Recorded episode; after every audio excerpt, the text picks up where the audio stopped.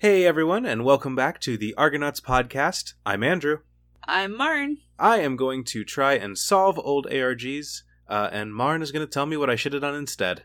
That's true, and Andrew has already failed to solve Frog Corrections 2. Today we're going to be covering the rest of the game. Yep.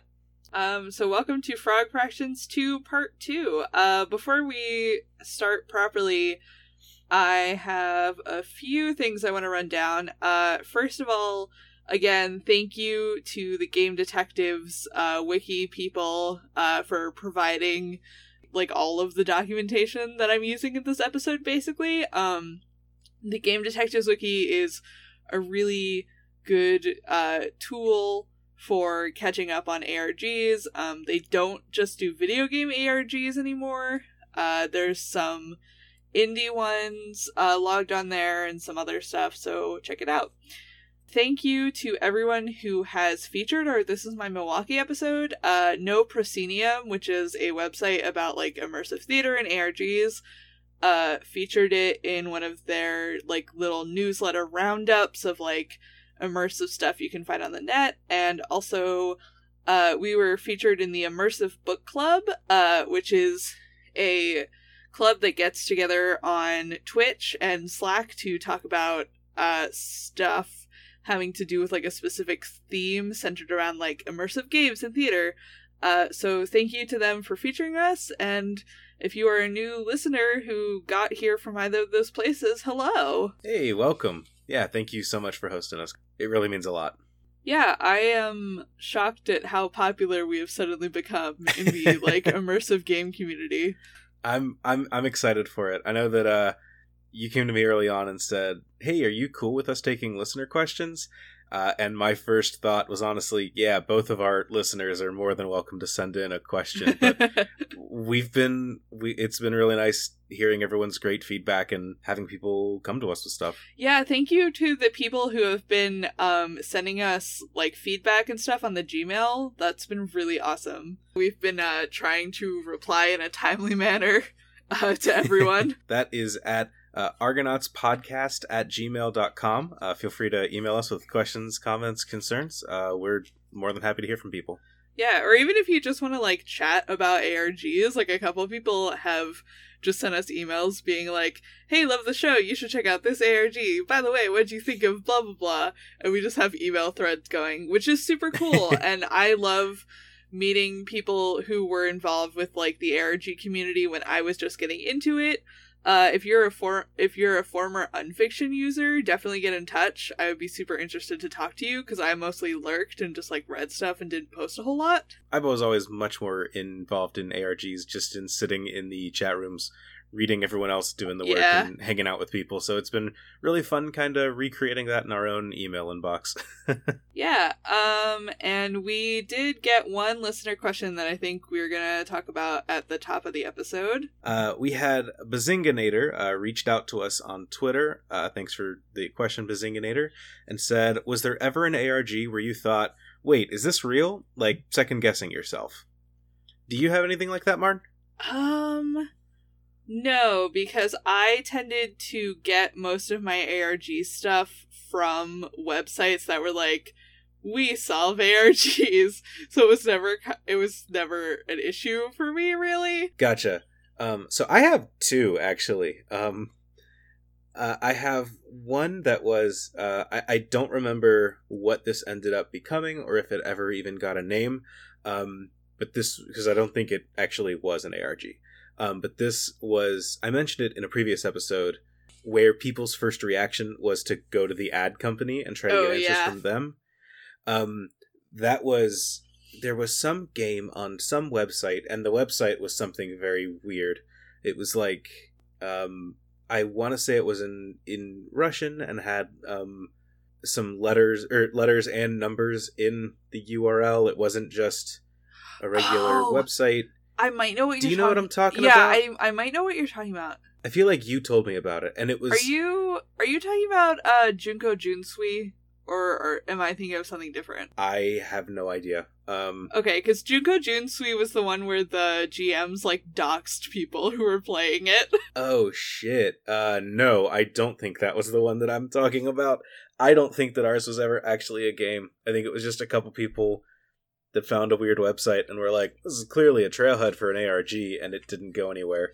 Um, which is what led to people saying, "Hey, we should contact the ad group that put this thing together." Um, the other thing that I've looked at and thought, "Is this actually an ARG?" is something that we have talked about for the past two recordings, and it's been cut both times because it happened before we actually started the show, or there was some kind of weird um, audio issue that we had to edit around. Um, oh, is it but is it it Yogurt is- Watch? it is yogurt. Um, there is a. I think I, uh, my fiance is the one that told me about this uh, because her favorite uh, frozen yogurt place shut down, and um, it was called Yogurtopia in uh, here in Michigan, and uh, they shut down, and it went dark for a while, and people didn't know what was up, and then their Instagram changed. Um, and they changed it to an Instagram site that was called Why the Whiteout. Uh, if you go to Instagram.com slash yogurtopia underscore mi for Michigan, you'll see um, it says Why the Whiteout. Uh, their location is like goodbye everyone and something doesn't feel right. And then if you go um, to their uh, their the page in their URL, Sorry, I'm getting notes from my executive producer in the background. They also put signs up in their windows that said uh, to go to this site. So it's been a real multimedia experience. Yeah, I I followed their Instagram after you told me about it. Their Instagram account led me to uh, a website called whythewhiteout.com that shows a gif of frozen yogurt melting. Doesn't have a lot to it. Uh, but this got really weird. Uh, their Instagram started responding to people's comments uh, using binary, and they had a lot of um, just pictures. You said you follow them. Can you describe some of them? Yeah, uh, so their Instagram account is private, but I requested it when you told me about this last week, so I've been following it, and I forgot that I was following them, so like a bunch of random pictures started showing up on my feed, and I was like, wait, what is this? So one of the posts is just a video of Fruit Loops of just like someone pouring Fruit Loops out onto like a white surface. One of them is just static with some like music underneath and the caption just says listen. Uh one is like a, a picture of like an old timey like ice cream shop and the and the uh caption says when one is just some like red glitter yeah. So, and then in addition to that, they've started. Um, they just commented and responded to things using binary uh, in their the comments on their posts. It seems like some kind of ARG that looks like it's starting, but it also is advertising a tiny yogurt shop in Michigan. So I, I don't know where exactly that would go from. If you look at the bottom of their website, uh, it shows uh, there's a, a company that bought this um, this area called a four or a four concepts. Um, that's on their site. Uh, if you go to that page, the illusion's kind of broken because you can see like they're a shop that owns places nearby, including Yogurtopia and a place coming soon called White Gold, which it seems like this place is being replaced with. Oh yeah, there's a uh, there's a picture on their site. Marn, I don't if you can see this one. There is a photo with a guy um, standing at a uh, an old timey phone. Do you see that one? uh maybe oh yeah on the instagram Yeah. yeah yeah yeah And he's holding a uh, a typewriter. yes If you flip that upside down and look at the keys that have letters on them in the typewriter, it says "White Gold is coming." what the fuck who goes to this much effort to advertise a frozen yogurt shop Yeah, so it's very odd because I feel like I've stumbled into a tiny ARG in real life just down the street from me. And it's weird because I already know the conclusion, which is that we're going to get a yogurt shop that reopens into, I assume, white gold, which says it is a quote retro creamery for big kids coming in 2019. So this has all just been our long sponsorship by A4 Concepts to tell you about this yogurt company coming up. She was actually just sad and complaining that her yogurt was gone, and then I looked at the website and said, "Hold on, they're answering questions in binary. This looks like an ARG." So we were very excited to see that. Uh, so my story of something that people thought was an ARG, but I don't think is. I think it's just like a weird real life thing because someone posted it to the ARG subreddit, and I looked at it. I was like, I think this is just like Philadelphia being a weird place to live. Uh, have you heard about this? Have you have you heard about the the steel furnace letter that was going around Philadelphia? The steel furnace letter. No. Okay, so someone uh in this like certain area of Philadelphia uh was putting this letter in people's mailboxes and it's not like a meme on like the Philadelphia subreddit, but it's a single page document titled ABBA in all caps like the band. And it reads Okay. This is to inform you that all the food ate since first grade is alive in your body, especially the dead animal remains or meat, since it was cooked alive and is alive in your body. Anywhere it goes now, you must go with it. That's 365 days a year from first grade to now. Breakfast, lunch, dinner. Also, newborn baby received your first grade body or a meal just like the 365 days a year. Breakfast, lunch, dinner. The only way I see for you to save yourself from the every which way of being burned alive that scheduled is to become a solid steel statue by place yourself under anesthesia and mixing your body with melted metal, then resolidifying the metal or seal yourself in cement. When it becomes real to you, you can type it up and have a lot of copies made, then pass them out and post them up. What is needed is a steel furnace where metal can be melted and the bodies of people and animals mix with the metal to become steel unable to be hurt. Of course, you'll be sedated first. There will be a meeting on April 27th, 2019, 12 o'clock in the afternoon, on the subject of building a steel furnace at 27th and Girard Avenue on the vacant lot. What we need is a bulldozer to dig some ditches and steel furnace equipment, and then in bold, do attend. Okay. I have heard that letter before, uh, and I recognize it because it's way too buck wild to not recognize that Mhm. letter. But that is not a meme, Marn. That is a serial killer's ramblings. It's just it's like a weird manifesto that this guy was putting into people's mailboxes. Like they have him they have some guy on tape just like putting it in the mailboxes like they vaguely know who it was, kind of.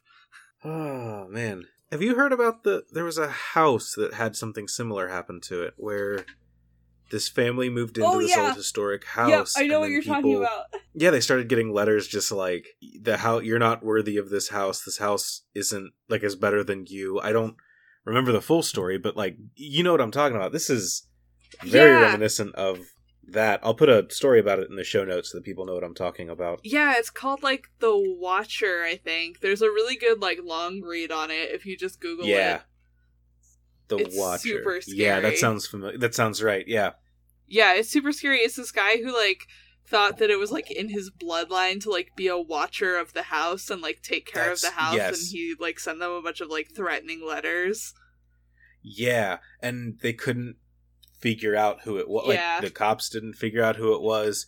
It was like Yeah, and uh, they the letters and they tried to like clearly coming from someone that could like see their house at like multiple angles at different times a Yeah. day. It's a real creepy read. and the the worst part of the story is that like the homeowner organization wouldn't let them like tear down the house or sell it or anything. Like they have to s- keep the house. yeah, they. Yeah, I, I don't remember the exact legal stuff around it, but it's like, yeah, you're locked in to keeping this house and not renovating it or changing anything, even though this guy is sending you creepy letters in the mail about it. Oh, that made me so mad when I read that article. People think that they're faking it too, like yeah. that they made it up for their own attention. I don't know why you would do that, but Ugh.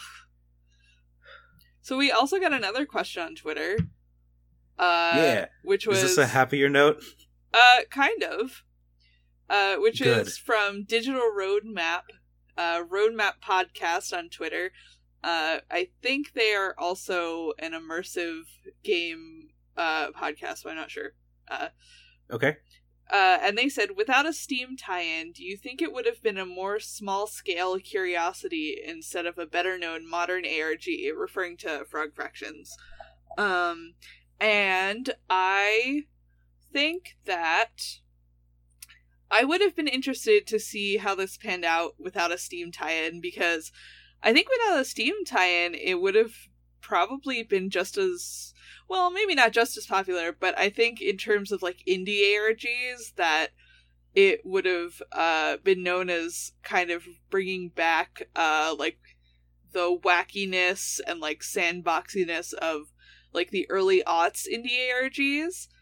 Um, I think that it definitely would have been more small scale, but I think that uh, either the same people would have appreciated it or like old unformed people definitely would have appreciated it.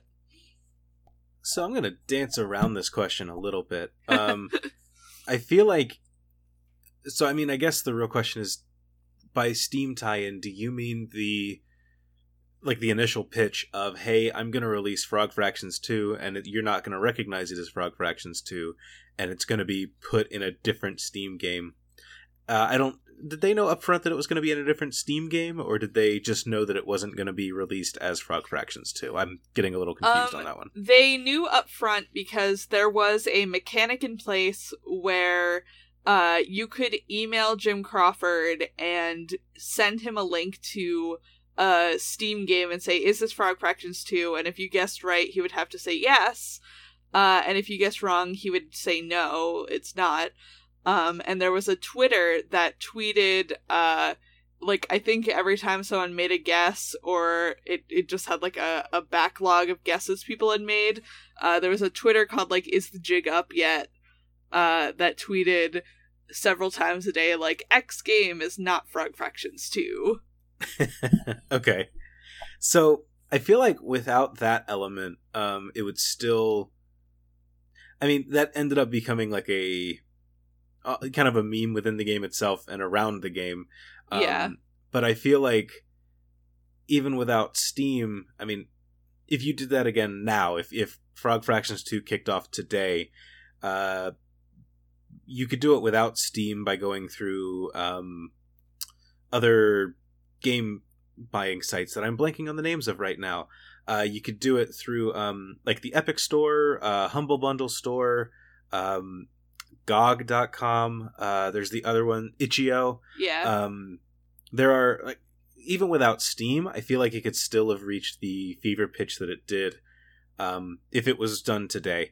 Uh, a couple years ago, those didn't have quite as large of followings or understanding, so it probably wouldn't have been as big. You know, if you did it then using those, but nowadays, if you were to do it all again, I feel like something like that could work. Yeah, Um, and I think even without like the branded video game component, you could still make it work. Like even if you just released the Kickstarter video as like an ad for this weird game by this weird brewing company, like people would still play that. They played This Is My Milwaukee. I feel like you'd get a lot of uh, ARG people to play Yes, it. I don't know. I, I I do agree with the. I guess I I think with the question being asked, I think that you wouldn't have had as big of a mainstream appeal. Yeah, Um, and people wouldn't. It, it wouldn't be a thing that people came in from outside to do as much if it weren't for um, the Kickstarter being attached to a video game that already existed. And I doubt without um, that ki- kind of connection, I mean, Polygon wouldn't have written about it yeah, I agree. um, and it got that initial like second wave uh, push when all of those glyphs got found in the other Steam games, which I feel like is probably closer to what the question asker is actually asking about. oh yeah, I forgot about um, that. Yeah, you wouldn't have been able yeah, to do like- that. Yeah, all of that. Um, you could probably do it on a different platform nowadays, but if you've got a lot of Steam indie developers that can work together to do that, uh, I feel like you know Steam is the best way to do it, and you've got um, a lot of outlets that are. I don't know. A weird thing is happening on Steam is a much better headline than, uh, "Hey, some video games are working on an ARG together." yeah, somewhat no, is my answer. So yes, but a little bit no. exactly. Uh, that said, let's dive into Frog Fractions 2 Part 2. All right. So I know that when we left off, uh, I currently have pulled up in front of me. I've got time travel dot club. Um, I have the. I don't even know what it's called when you put it on the end of a URL. After the slash that says, A wibble wobble wibble wobble to and fro, but the one little duck with the feather on his back, he led the others with a quack quack quack. Um, I have that URL ready to go. Uh, Marn, how do I solve this? Uh, well, we're gonna get there. Okay. I've been sitting with this in my inbox for a while. The duck, the duck is haunting me. I just want to know.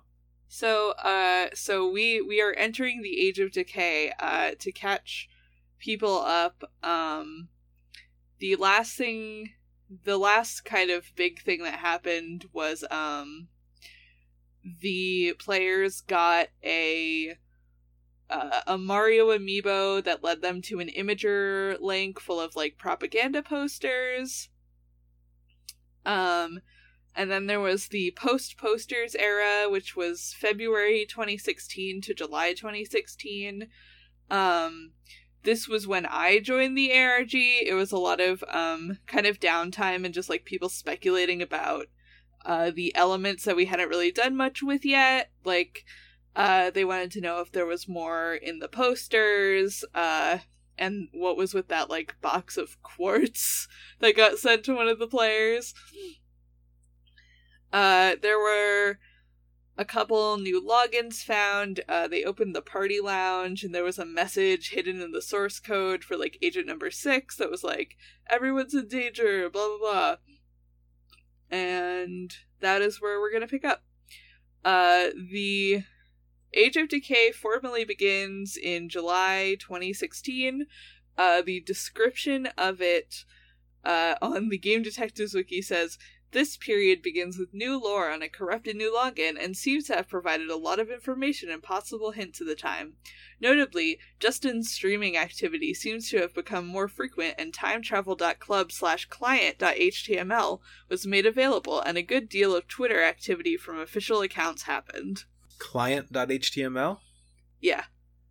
Ooh, there's a login. Uh, huh. Okay. So we're we're nearing uh the part where the ARG switched hands, uh, which I'm going to talk about in a little bit.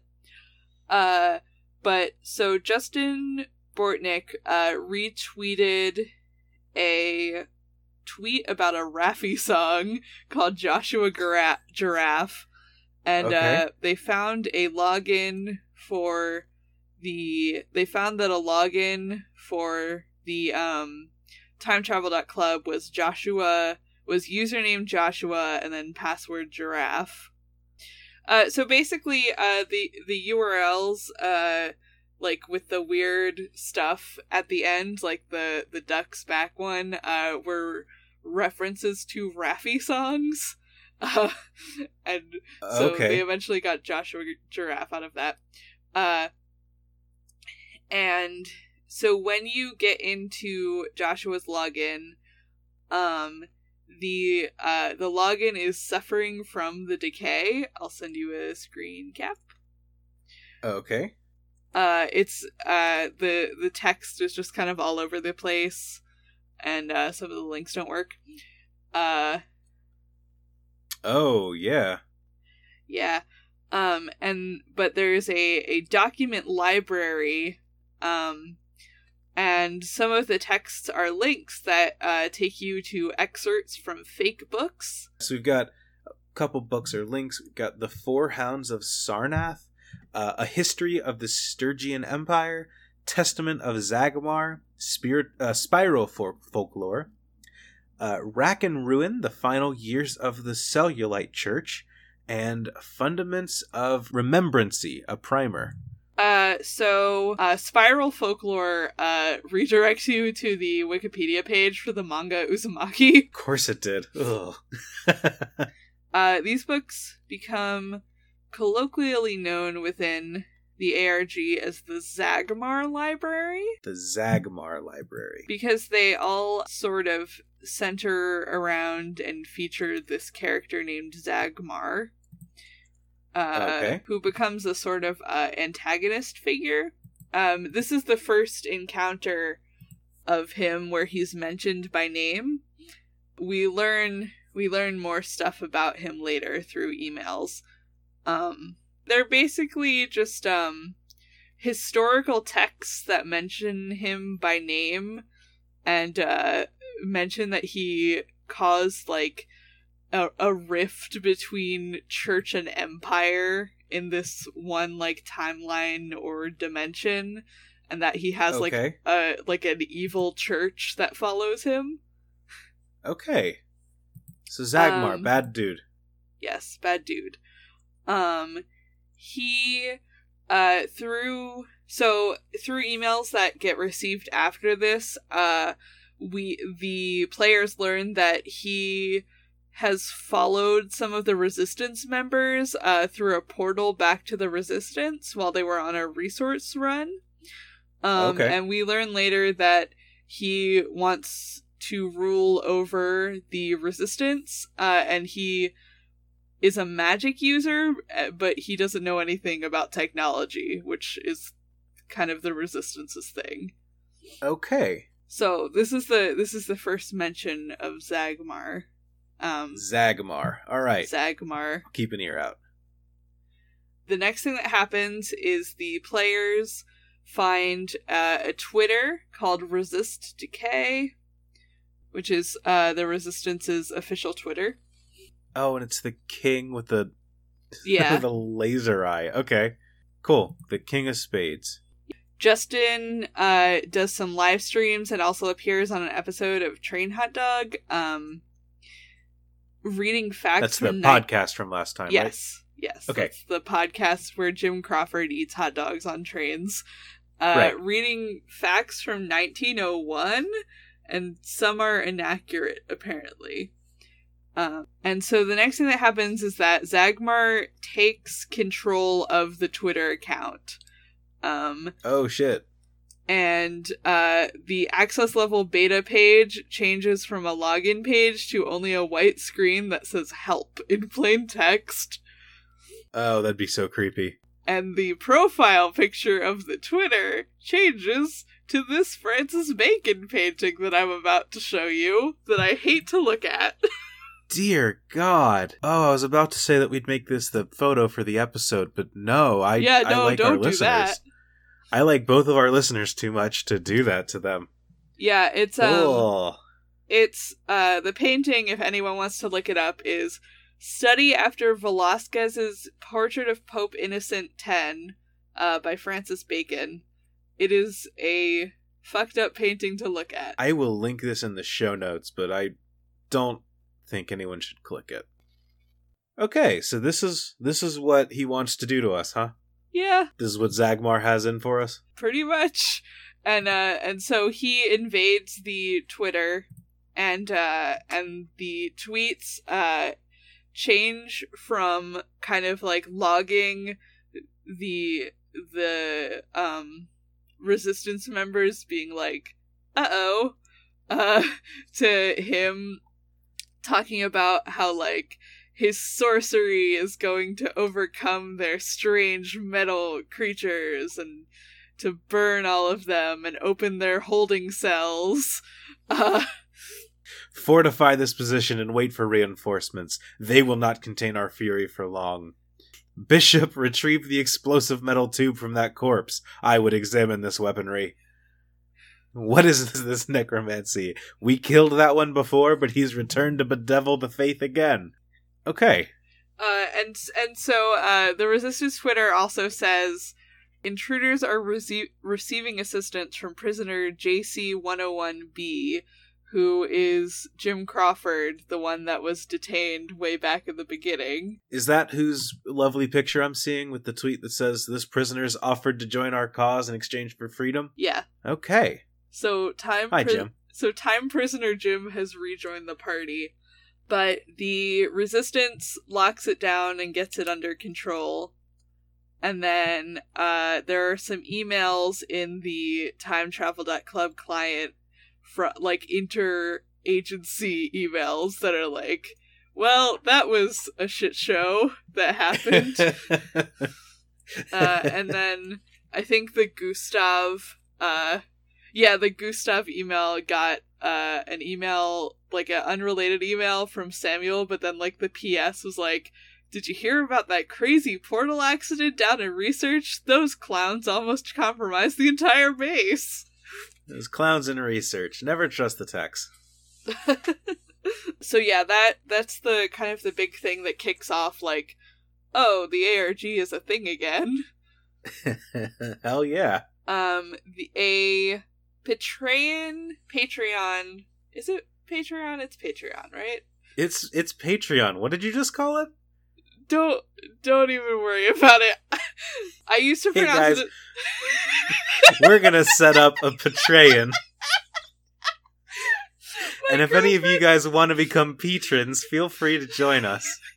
My girlfriend... Podbean tells us that if 2,000 of you donate a dollar each, we could make $2,000, which is really good math on Podbean's part.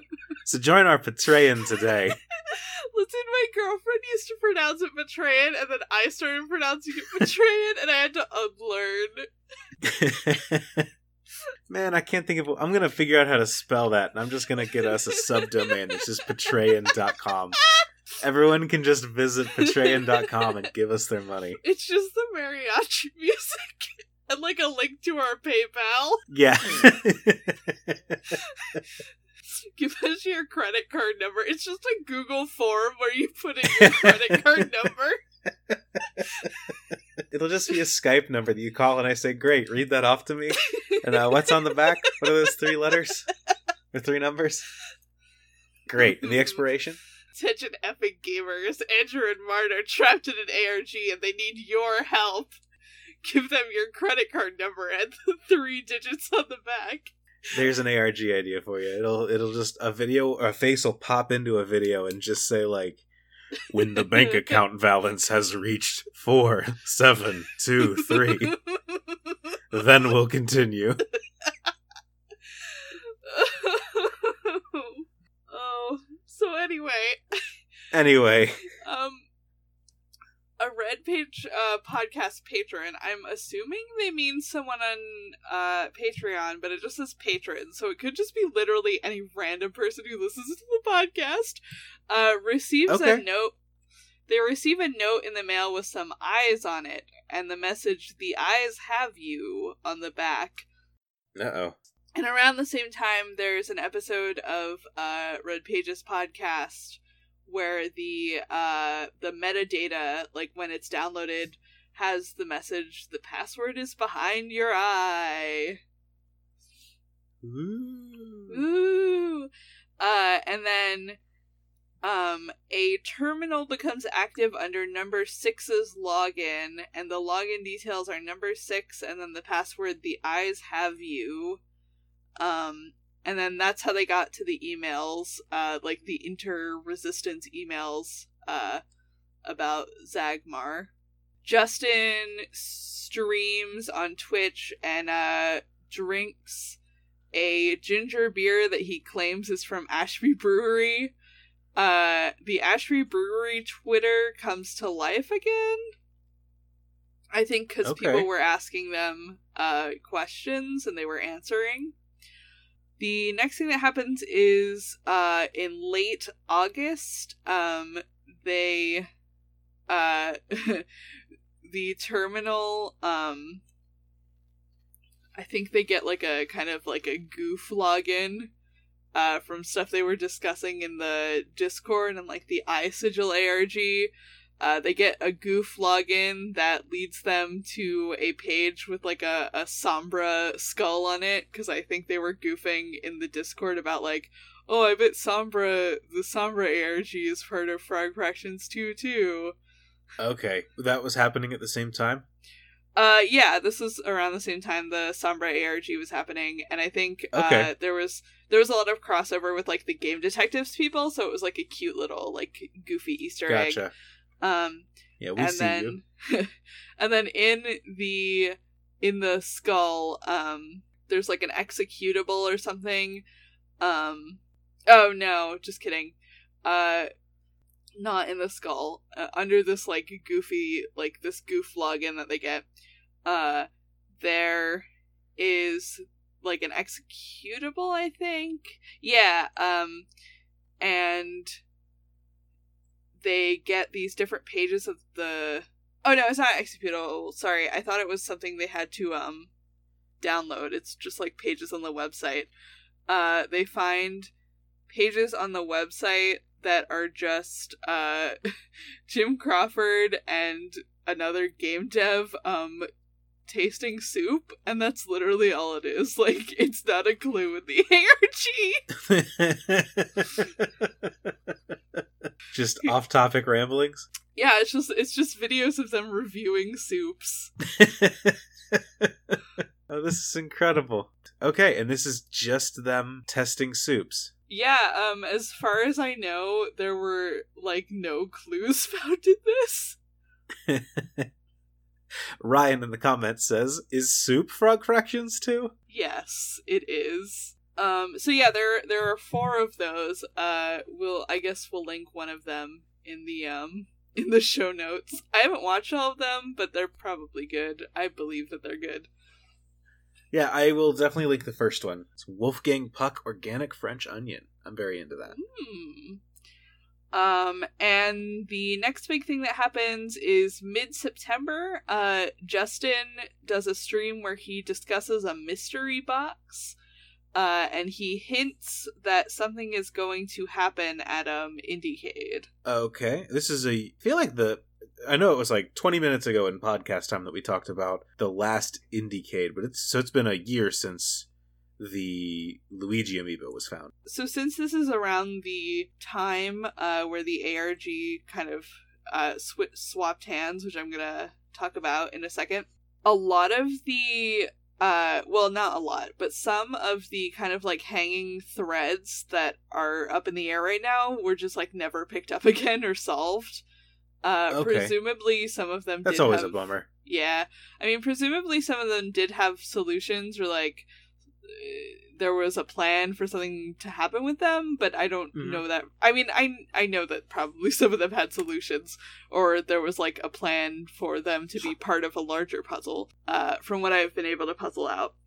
Then there's the Indiecade 2016 event Justin says on his stream uh, that there is a box that's going to be available, and it is. Uh, if no one picks it up as Indiecade, uh, it will just be gone forever, uh, and it won't be in the ARG anymore.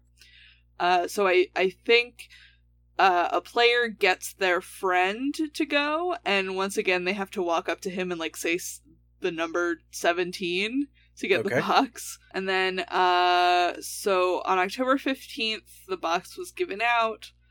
According to the wiki, there's some confusion about who has the box, um, or if it's the real box. And then on October 24th, uh, the box is opened. And I believe this is when the ARG changed hands. Um, if I'm wrong, someone feel free to write in and correct me.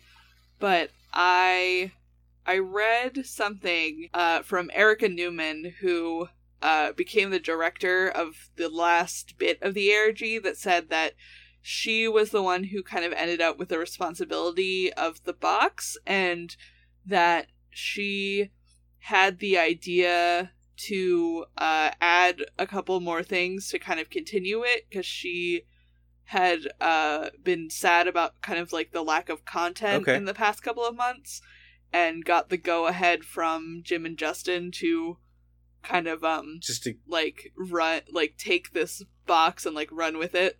Were they planning on this game uh, ending like here? Yeah, I think I think they were never planning for this game to get as out of control as it did and past a certain point they were just sort of uh just running with the hype and trying to keep on top of it. I think the reason it went dormant for like massive amounts of time is that they were working on the ARG and I think working on like finishing Frog Fractions 2. Yeah, at some point you've got to make the game that this is an Yeah. advertisement for. And yeah, I can't imagine like working on this game all day and then coming home and starting up a fake stream to do the advertising campaign for the same like I can I can definitely see needing to not do this anymore, especially after it's taken off so and gotten so huge. Yeah, so this is um October and Erica Newman uh directed the two closing months of the ARG. So yep. This Okay. is where she hopped on. Uh she enlisted um two puzzle designers, uh Justin Melvin and Michael uh Micah Edwards uh to write and test her puzzles. Okay. Um, so in that in that thing, the Justin McElroy article that we linked last week, I think that's the one where she's interviewed. Um, there there are a couple interviews with her out there that are pretty good. say I don't know if I tweeted the full on like post game interview that they did. Um, I will definitely include that in this in this uh show notes. Cool. So yeah, so the so the box I think was half uh like actual Frog Fractions 2 game stuff and then she kind of picked up a couple things and like ran with them. Okay. the box has um so at first it is just a wooden box uh that has an unopened baby bottle pop in it In case you get hungry. uh it has some fake moss in it and some some like tiny plastic skulls uh a little bit of sand uh like a little maze game like i think the kind where you like tilt the maze and like make the ball go in the hole Okay. I hate those things. yeah um and then after a couple weeks which i think is when the the rest of the arg was getting written uh the the user who obtained the box uh shined a uv light on it and found all of this um That's what I was gonna guess. writing um and so the top of the box has numbers on it and then the sides of the box has uh cyrillic like russian cyrillic letters Okay. the the russian translates to yes no and c Okay. and then there's a string of numbers. Uh, the skulls also each have a letter on them, uh, corresponding to the four points of the Russian uh, compass. And then Okay. uh, Justin did a stream where his camera was upside down the whole time, and the person with the box uh, turned the box upside down and looked on the the like inner lid and found more writing. Okay. The bottom of the box says, Zagmar, we know what you are doing and we don't want your help. A. The Okay. inner lid has a string of numbers and then Russian that says, Ha ha ha, you've been tricked. We are dying from laughter. Got him. and uh and Justin also wrote something in Cyrillic on his stream. Uh and then we begin the super sigil era, which is when the the super, Super tasters sigil? super like with the like the like the word like the food soup. oh. So And this is so Sigil like the other Steam games, right? yeah so this is when the the sigil uh game becomes relevant uh the the super tasters never quite becomes relevant i don't think that's just like what they called it because the the soup stuff uh happened around the same time okay. i think there was also something to do with soup in the in the sigil arg Okay. In the in the iSigil ARG? Oh yeah, okay. Yeah, I know I know what it is. Um they uh so the beginning of this era is uh Firewatch uh was updated with free roam mode where you could just walk around the park. You, Oh, you know right. I I Yeah. heard about this. yes. And they yeah. Yeah, so they when they updated this, they added a sigil, um, and then um, there was a like a journal in game behind it, and the text uh, had some letters in it italicized that uh, that spelled out a link on the Firewatch website, uh, which took them to a page that was just like a um a bunch of letters like just slammed together into an image that they called letter soup. Okay. Okay, Uh, so super sigil. Okay. Yeah, so super sigil. Um and so the the soup tasters uh thing was probably made as like a goof on this. Sure. Okay. Um so they found that um and then they figured out that the all of the sigils uh the map pieces you uh if you put the whole map together and you overlay it onto um onto the letter soup it marks out certain letters Okay. And spells out something? yeah, it's it circles letters for you.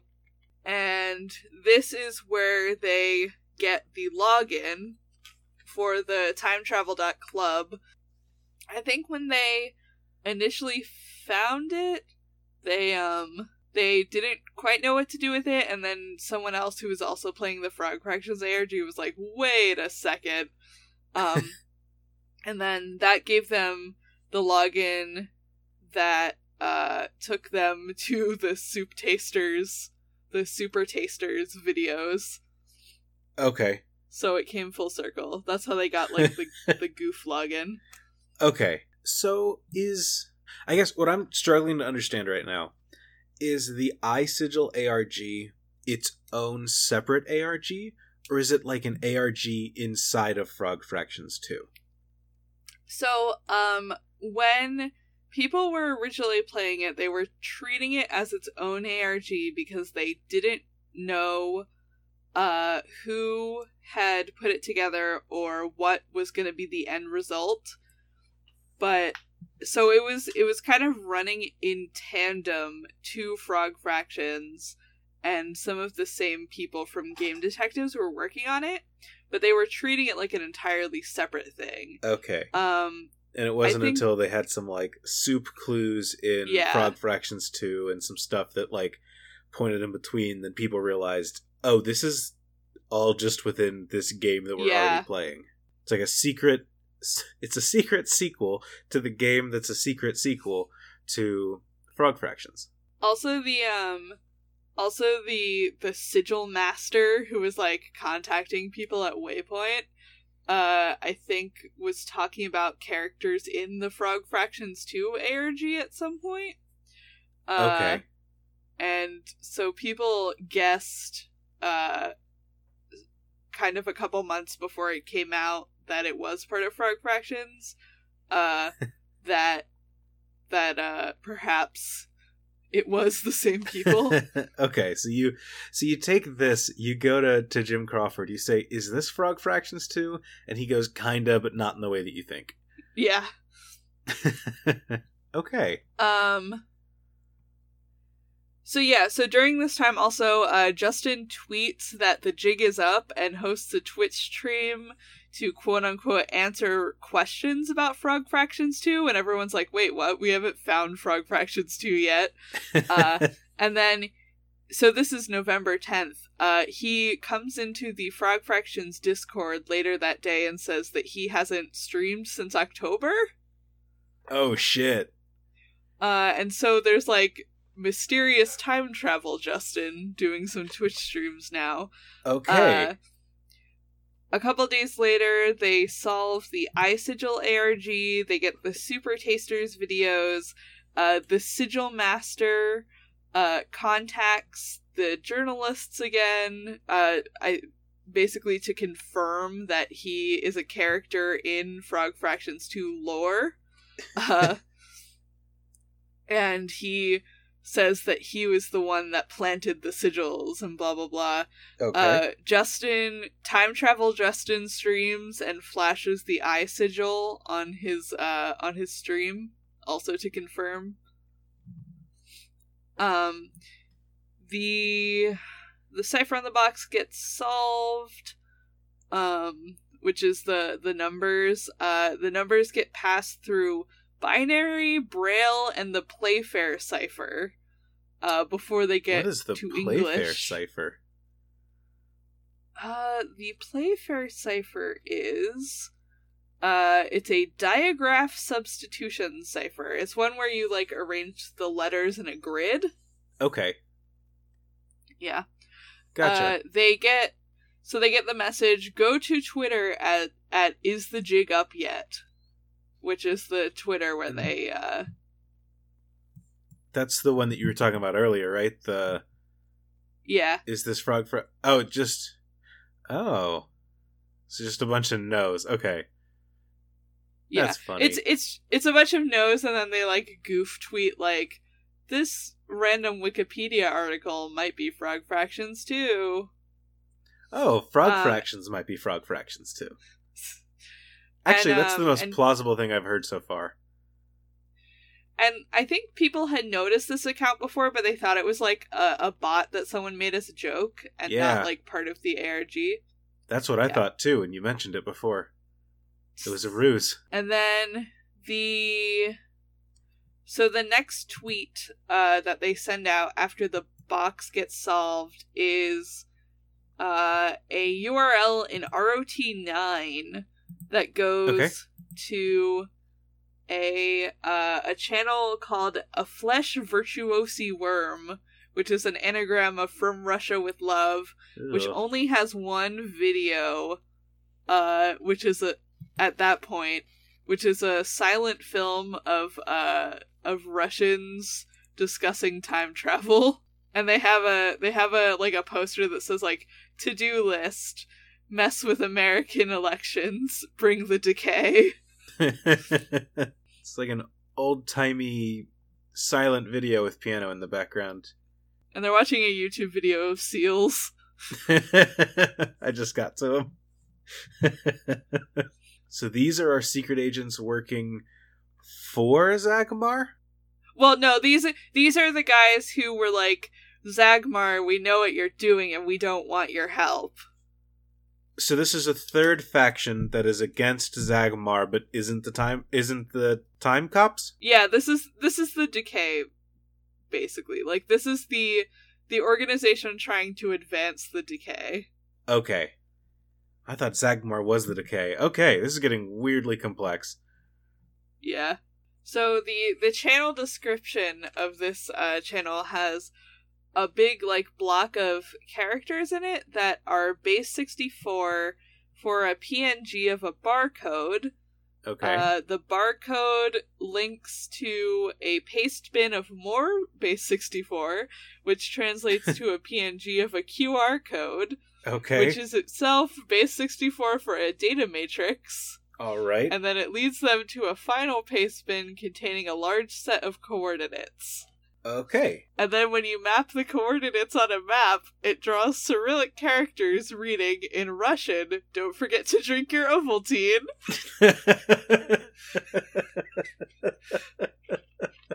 Which was, um, it's from uh Christmas Story. yeah. But it was also like a meme that the iSigil ARG people, uh, picked up while they were playing the iSigil ARG. So, and then, um, each, oh wow, this, I'm reading this solution and it makes no sense to me because I don't know anything about map, about like coordinates. Uh, each letter was rendered by a group of coordinates that differed from the starting one by integer amounts, even though they had a long decimal part and were placed on specific pieces on the land.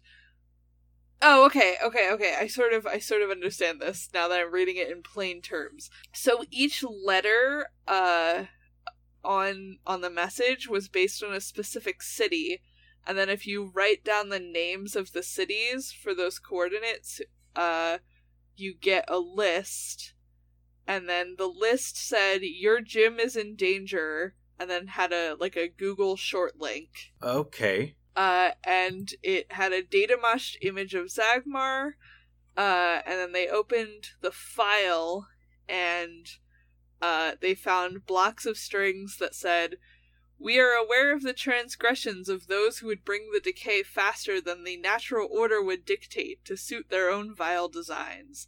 They must be stopped by any and all means. Follow me, for the one true path is that which inverts the universe and exposes us to our Creator. Do not imprison the keys to your salvation, neither in your mind nor in your reality. Which is like a message from from Zagmar. Okay. And and this is a game about frogs that teaches you fractions, right? This is yeah, this is Okay. still this is still about frogs that teach you fractions. Okay, cool. Just wanted to make sure that we're still on that same page. Cool. Cool, cool, cool. Yep, we're we're still there. In the YouTube video of the Russians, uh, there's another YouTube channel shown, which is Denizens of Bug Mars. Uh, Is that the And- channel that hosts those seals? no, they point to like another YouTube channel later in the video. Okay. Uh, and it has like a, well, it has four videos on it when they find it, but it it expands to have like a billion videos. oh jeez. Okay. They are all like songs about bugs. Okay. I think they like contracted a bunch of musicians to just like write songs about bugs, or like also the people working on it wrote Hell these yeah. themselves. There's Bugs Eat Bread.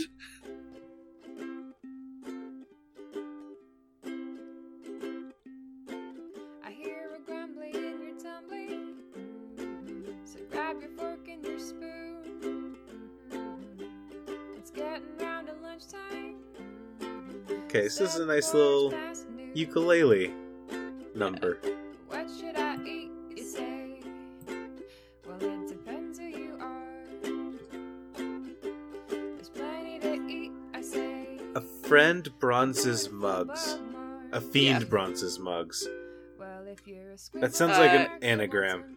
Yeah, it's an anagram of denizens of Bug Mars. Denizens of Uh, Bug Mars. Okay. Yeah.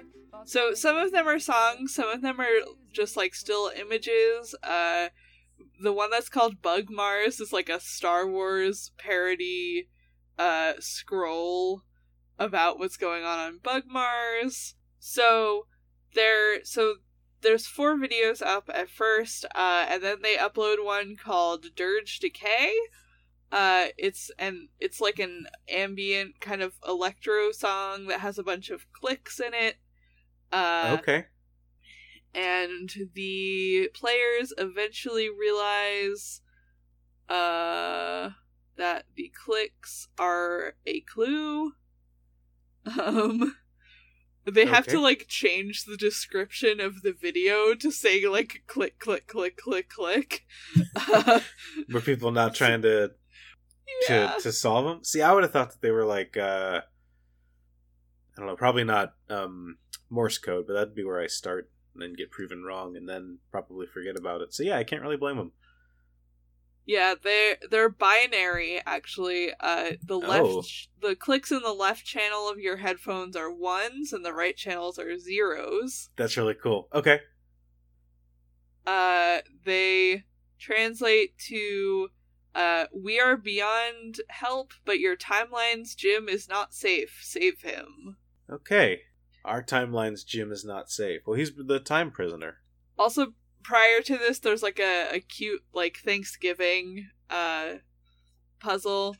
They uh the YouTube video uploads a music track that leads you that leads them to a little paste bin uh that is a it's a program that when you put it into uh that oh when you run it it just says what's the sound of infinite turkeys? Gobble gobble gobble gobble and then it loops gobble gobble gobble forever. And then after they solved it uh the resist decay twitter so, tweets something that says like operation gobble drop successful. Uh the fourth music track gets uploaded uh it's sophia the space traveling argentine horned frog okay. i I don't think there's a puzzle i think it's just a song some of, Sometimes some of gotta- them yeah you gotta give people a little bit of a little bit of relaxation, something to look at, something to, to hear. another video goes up. Um, it. So these are so all of these are are listed as like artifacts of Bug Mars, I guess. Uh, and all of the videos, and they have some of them have kind of like false info in the um in the YouTube descriptions. Like they'll be like medium pastel on paper location like on loan from the Union Aerospace Corporation. Okay. uh so the first one with that information goes up next and it has the call number to a book about entomology in the description. Um Okay. a couple other ones like that go up uh and they go oh so before that um five so five videos with the book call numbers go up um Okay. and then they and then the youtube channel uploads a weird video uh that says closed for repairs uh it resembles like one of the like YouTube like sorry this video isn't available things, but it has a playlist on it. Okay. Um and Like a- and like a music playlist? yeah, it's it has like a playlist just like written out. Oh, okay. Anything good? Uh Ben Folds is on there. Okay. and the and it has like a, a weird uh a weird encoded uh phrase at the top um so they uh the players realize that every song on the uh on the playlist mentions a number in it uh one of Okay. them one of them i think the one that tripped them up was uh Du Hast by Rammstein because they didn't realize that nine meant like the number nine. okay, yeah. The guy's yelling no, then yeah, that works. Nine. Uh, and then they they take like the string of letters and they use the string of numbers to tell them uh like what ROT each individual letter is in. oh shit. and they get the username of a popular YouTuber. I don't know how popular he really is. He's like a Let's Player, Okay. um, who uploaded a video at the same time that this one went up, which was a Let's Play of Resident Evil 7. And they find that by speeding up and amplifying the sound of the video, uh, they can hear audio from Frog Fractions 1. Uh, and then they find some coordinates hidden in the video. okay. And they end up being coordinates for a library at the University of Tennessee. Okay. And all of the books referenced in the YouTube videos are in that library and they are all on the same shelf, even. Okay. So, uh, one of the game detectives goes to the library. Do do these books belong on the same shelf? yeah, they're they're all entomology books. They're all about bugs. Okay, so this guy didn't just like harass a librarian for a couple No. days. Okay. She didn't just come back every night and be like, "Why are these still here? Who keeps moving these? Check them out." Honestly, if it was in the entomology section, I don't know that a librarian would have even noticed. I don't know how many people are checking out bug books at the University of Tennessee. I will. I'll take your word as a library professional. So, a game detective goes to the library and finds that shelf and finds that all of those books have uh identical strips of like sparkly cardboard uh that have a code on them which links to a paste bin uh, Okay. that is a message from a time traveler. Surprise, surprise. oh, what do you know? Uh, and the and the thing is called a note forever voyaging, and the text says, "However you made it here, it must have been an astounding feat. I'll be brief. I cannot post anything obvious here. A certain level of obfuscation is required. A box was stolen from us. Or, depending on your perspective, many boxes at many times. There was a password associated with this box. Email it to me through a secure channel. You may have been searching for something, something beyond the reward of the journey itself. Or not, I obviously can't know your motivations. so, to refresh, the narrative at this point is that uh, the Indiecade box was meant to go to these time travelers, the Resistance, but the Russian time travelers who support advancing the decay got a hold of it first, Oh, vandalized shit. it, and then it was passed on to the players. okay. So now, and that that sorry, the name of that note is a note forever voyaging. Yeah, it's a note forever voyaging. That's a reference to a game, right? A mind forever voyaging. Uh, yeah, I think it's also a reference to the Obama shaving simulator uh link, which is a beard forever voyaging. That's where I'm recognizing it from. That's why it sounded familiar. Yeah. Okay, that it's a little sad to me that I recognized it because I remembered that URL more than it was because of the uh the game itself. But yeah, okay.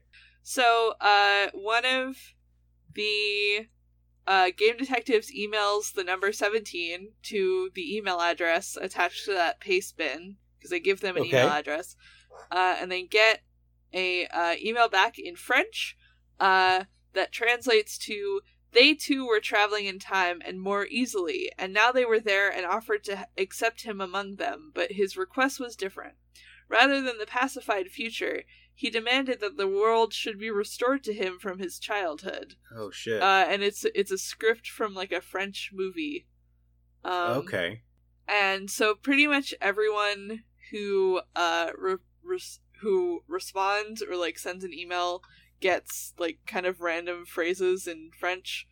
Um, okay. At one point, someone asks if they uh, can speak English, and they reply like, "Yes, I do English, pro one hundred percent." And then finally, everyone gets the same email that says, uh, "We will move forward without the Swedish diplomat if necessary," because they they've implied that they were waiting on someone. okay. The Um, Swedish diplomat. Yeah. Uh, do not feel the need to respond to this. I will be traveling among timelines and will leave the instructions in a timed autoresponder. Your questions tell me that you have not ascertained my identity and that you are fast and loose with information in what might be an insecure channel, accusing me of being the enemy, asking for my favorite soup. It is perplexing to me that I must depend on you, you overly familiar cussing security breaching louts to save our timelines, including your own. Are you really the same humans who made it all the way to my note? Ah, don't answer. Sometimes we must drink white wine with roast, for it is all that is available.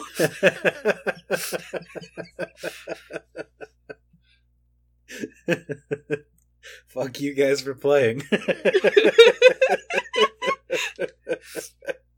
oh, that's great. they get a SoundCloud link. This is while um this is while the uh the French emails are going on. Uh the players get a SoundCloud link that uh gives them a time and location. Um Oh yeah, so that is the jig up yet Twitter uh tweets this. Uh and it's encoded with a Vigenère cipher uh using letters from the Ashby website as a key. Okay. Um like and it becomes a SoundCloud link. The there's a puzzle in the track and I'm going to see if I can find what the puzzle is. Maybe it's not on here. I'm going to assume that it was like binary or something. okay. That that checks out. yeah, you know. Um uh the puzzle which was probably like Morse code or binary uh gives them a time and a location uh December 10th at uh the location from the Ashby website which is just like a grocery store and not the Ashby brewery Right. As remember we covered last that. time. Uh, the SoundCloud becomes to belongs to a user Castor Griffon.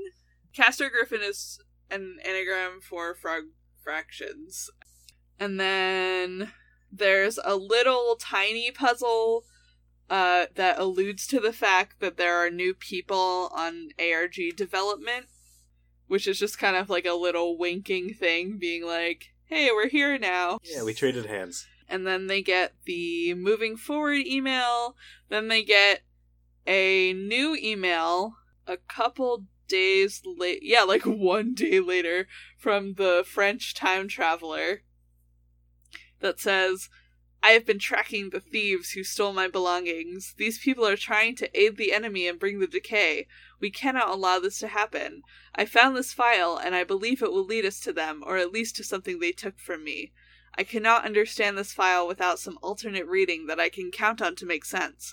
I'm a very basic person, no ability to look and say what is happening here. I'll need to ask for your assistance because nothing here adds up. Whatever you find, be sure to email back to me. This channel is secure, I believe, at least for now. I will return to this timeline soon, in your relative understanding.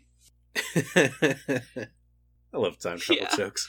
Uh, so they get a image, um, and when they open it, I think when they open it as a um as a text document, they find some weird text inserted. Uh, there's a thing that says beginning of message, and then it has a bunch of weird text. Uh, they turn the text into numbers using a equals one, b equals two. Um, and then they get a big string of like ones and zeros and twos, and then they decode it to binary via uh the look and say technique. Look and say. Yeah. Have you done a look and say code before? They're kind of cool.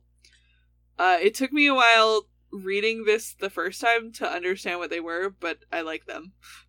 so it's a it's a sequence of integers, but uh whatever the number comes before uh a, a number, uh you read it as so so one is read as one one or two or like written as eleven, and then one and then one one is read off as two ones and would be written as twenty one.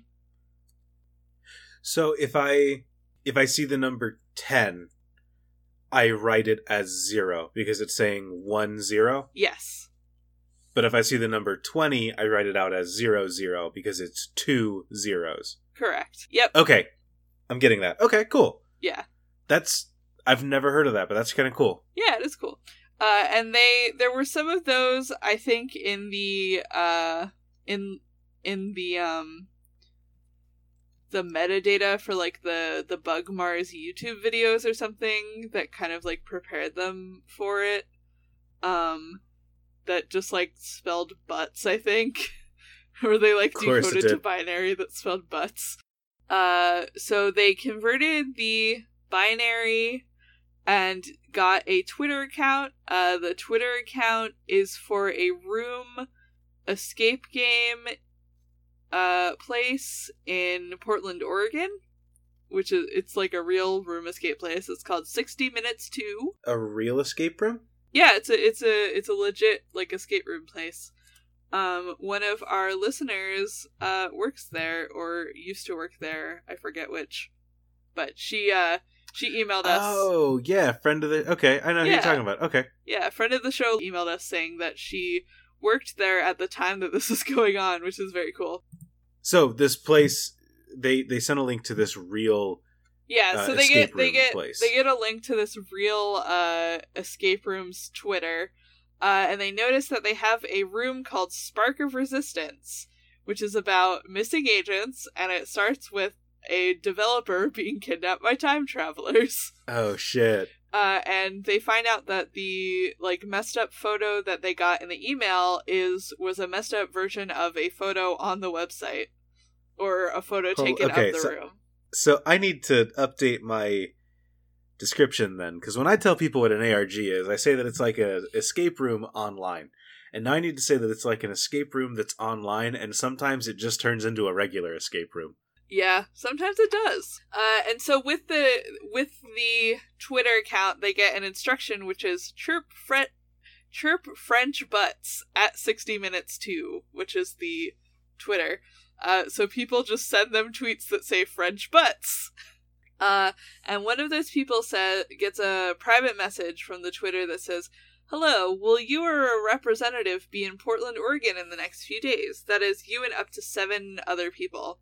Uh, and basically, the escape room people say that they are going to arrange like a special free uh, escape room session outside of their regular hours Holy shit. for Okay. the Frog Fractions 2 players. Okay. And this is what the friend of the show was telling us that Yeah, they helped with. yes. Okay, cool. Um, cool, cool, cool. And they get I'm very jealous right now. I know. So they email uh, the French time traveler back uh, with all of this information, um, and they get a email back that says, "Be very careful in your next steps.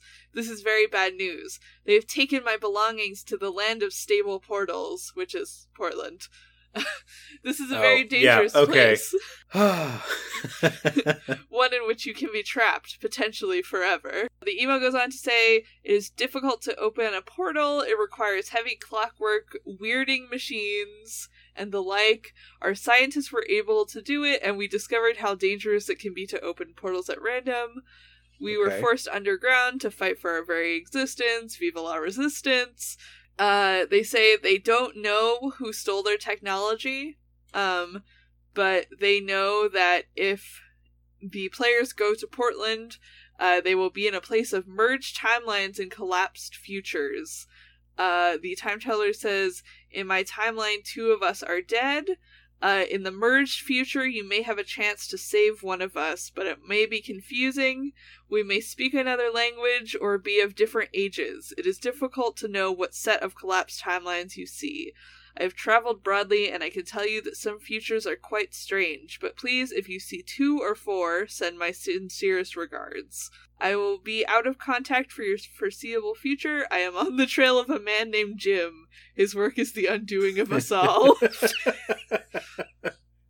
Jim. Uh, so the a group goes uh, to the escape room, uh, and they do a special session where they help a double agent uh, escape like a, a Russian country, and they receive a key with a frog keychain, and also a piece of paper that has the number one uh, password on it, which uh, slightly confirms that the person they've been emailing is probably number one. Okay. Cool. Yeah. Um and then uh is December 10th, which is the uh the Berkeley Bowl grocery store event. They uh a group goes to that grocery store, which is where the Ashby Brewery is supposed to be. Uh, and they meet up with a man in a bee costume, okay. uh, who introduces himself as a bees nest analyst. okay. uh, he tells them that and another time traveler uh basically they just missed him he dropped off uh, a a bucket and disappeared and so they're given this uh this bucket that's closed off with uh with beeswax and like sparkly duct tape Okay. The lid has an Imgur link uh that goes to a picture of a a worksheet called Where Does the Time Go? And inside of it is a wooden clothespin and a basket that has a diagram, a small plastic bag, a cardboard Santa hat, and some other random stuff and a a printed out version of the the worksheet at the Imgur link. The the worksheet uh has so it, it actually I'm just gonna link it to you. I forgot that I could do that. Uh Okay. it has like two columns of words, uh, and then some like random X's and timestamps placed around. They thought that it was supposed to be crossword puzzles, but they discovered that the clues on the left and right can be combined to make city names, and then when you connect them with a line, it will go through a timestamp. There were two pairs of words that fell out of the scheme and didn't have times. uh, which pointed them to the Marian Koshland Library at UC Berkeley. It pointed them to a specific book at this specific library, and then on the same day as the escape room stuff happened, uh, someone went to the library and found a letter from a time traveler.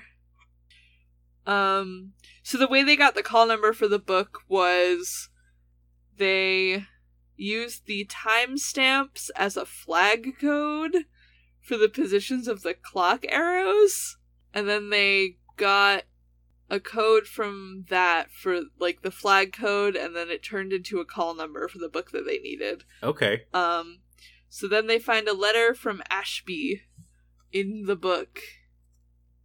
Uh, and oh, it like describes the guy Ashby. yeah, like the the guy Ashby.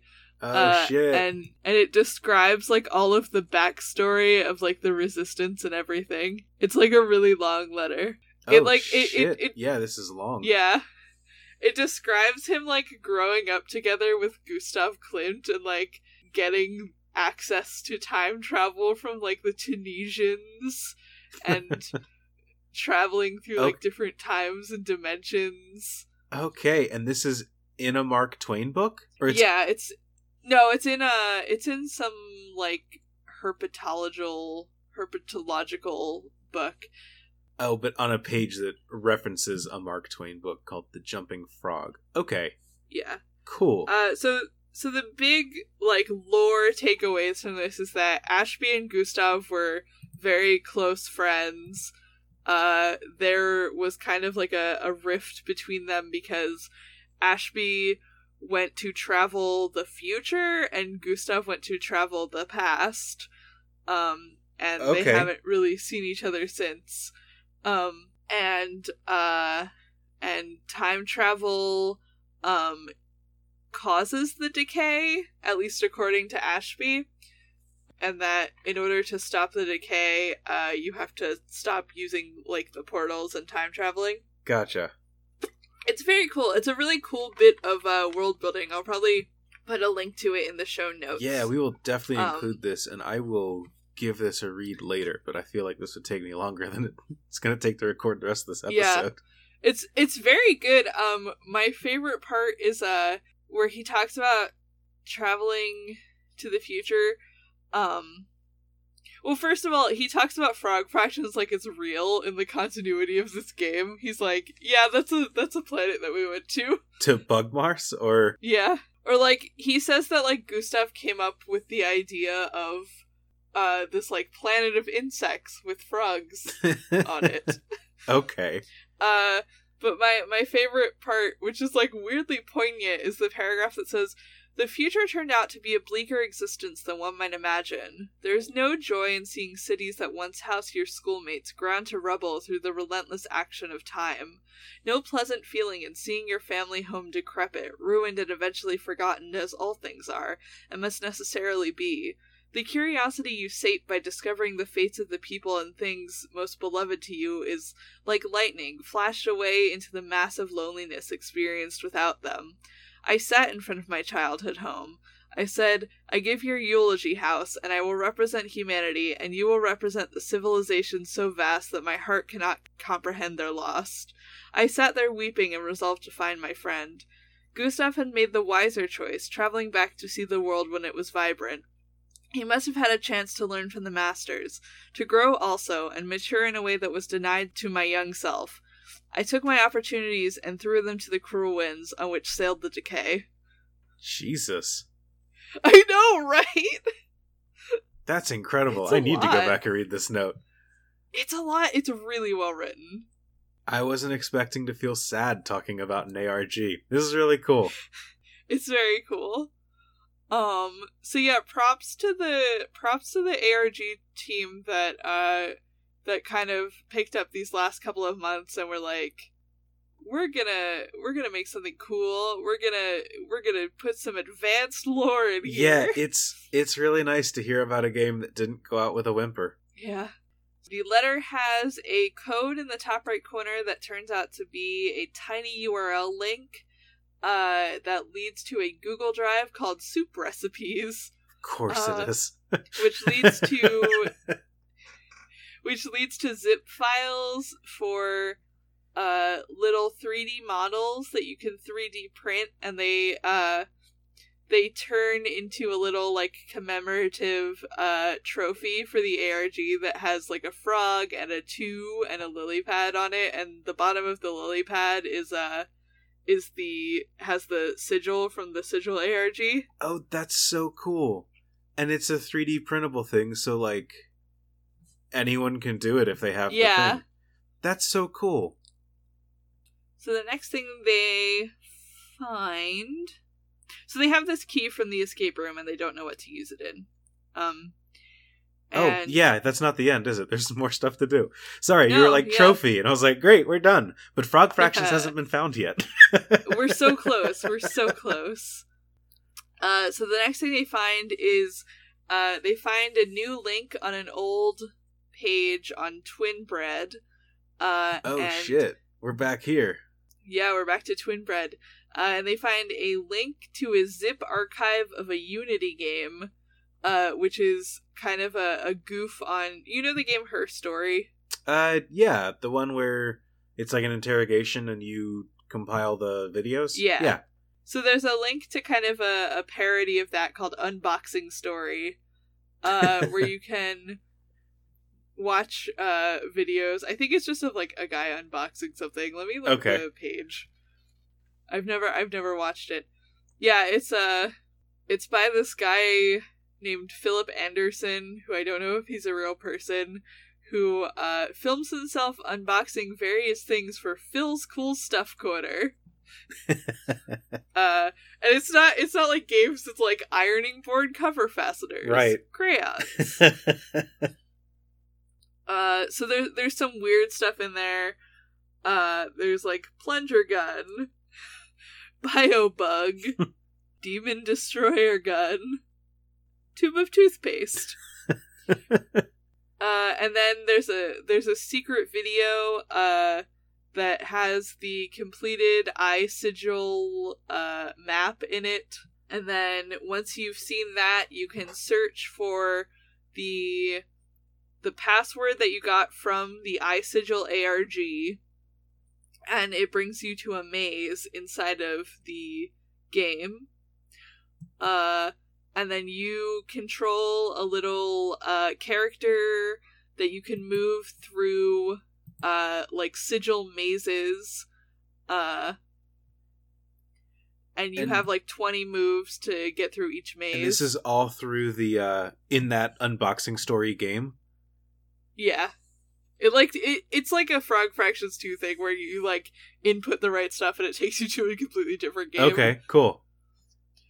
uh and then when they beat it they were given a secret video for like a fractions organization that's like we're here to enumerate and denominate and to raise the party factor to fun.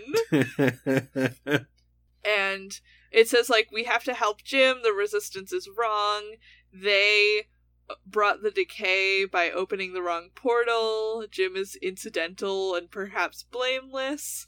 Uh we've hacked the mailing account of the agent who led you to this and uh we need your physical mailing address because we're gonna send you something cool and important. Okay. uh so send us like the the mailing address of one of you who lives in America. Uh and so they sent them a mailing address uh to like an email address that's in the video Okay. and one business day after sending the address Jesus. uh they the person who sent it gets a box that says that is just um it's six like bags full of air like how amazon do okay, do yeah. I used to ship boxes to Amazon, so I know exactly how Amazon do. yeah and they get this the frog fractions 2 launch box Oh shit. uh which is Oh which shit! is uh, a little mechanical box that has a big red button and a slot for a key. Uh, and so they're like, "Oh, this is the key. This is what we're supposed to use the key in." Uh, and the return address is marked as the resistance on the box. Uh, so the escape room people mail their key to the person with the box, uh, and he records a video of himself sticking the key in the thing and and pushing the thing, and we can link the video in the show notes. Yeah, a 16 absolutely. second video. So when you when you put the key in, it revs like you're revving the engine of a car, and then when you hit the button, it says launch sequence initiated. Uh, and so after this video goes up, uh, the Russian YouTube channel posts a video that uh, that the title translates to "So we partied hard," and then the description is "Thanks everyone, it was very awesome." And then the the Denizen of Bugmars Facebook page, which they found super late in the game. I think just like no one thought to check Facebook for anything. uh, but it was it was just like a Facebook page that mirrored the videos pretty much. Um, they updated and they said, uh, "What you want already exists, and it's just a question of finding it somewhere out there." And they're like, "Oh, okay, so we did." So we launched Frog Fractions 2. so it's officially launched. Now we just have to find it. Yeah. Uh, so this is Christmas. This is happening over Christmas. I think the Okay. the key, I think the key was uh turned and everything on the twenty fourth. Okay. Uh, And I remember you saying twenty fifth. in uh, the last episode that you remembered this happening like on Christmas. So like it took them. How long did it take them? Uh, it took them a day, I think, to find it. Uh, because on the 26th, uh, people noticed that a game on Steam received like an enormous update the exact moment that like that video went online. Okay. And the update notes just had a, a- bunch a- of like ARG related phrases. It said, Chris's update. We just released a new update for the festive season. Hope you enjoy it. Game balance tweaks. Increase the time before logs decay. Increase the fraction of chests that contain sparkles. okay. Address a lag on button presses. okay. Uh, so and yeah, if your game updates with a game-sized update, I, I got a hunch of what that Yeah. might be. Uh, so the ge- the game is called Glittermitten Grove. Uh, if anyone was wondering and didn't go look it up for themselves after last time, uh, it is ostensibly a. I think it's like a uh, like a resource management sim where you play as f- fairies. Yeah. Okay. Uh, it's all of the uh, all of the top comments are like this game is actually frog fractions 2 i want my money back like half of, half of the comments are that and then half of the comments are like guys how do i beat frog fractions 2 so how long okay i'm on their steam page now. This game released on december 13th of 2016 so That's- yes. is that a year before? Yep. No Uh, or did that go no, up that it- day? it's- no it's it's like a week before. Okay. Oh sorry december 13th i was thinking the 23rd okay.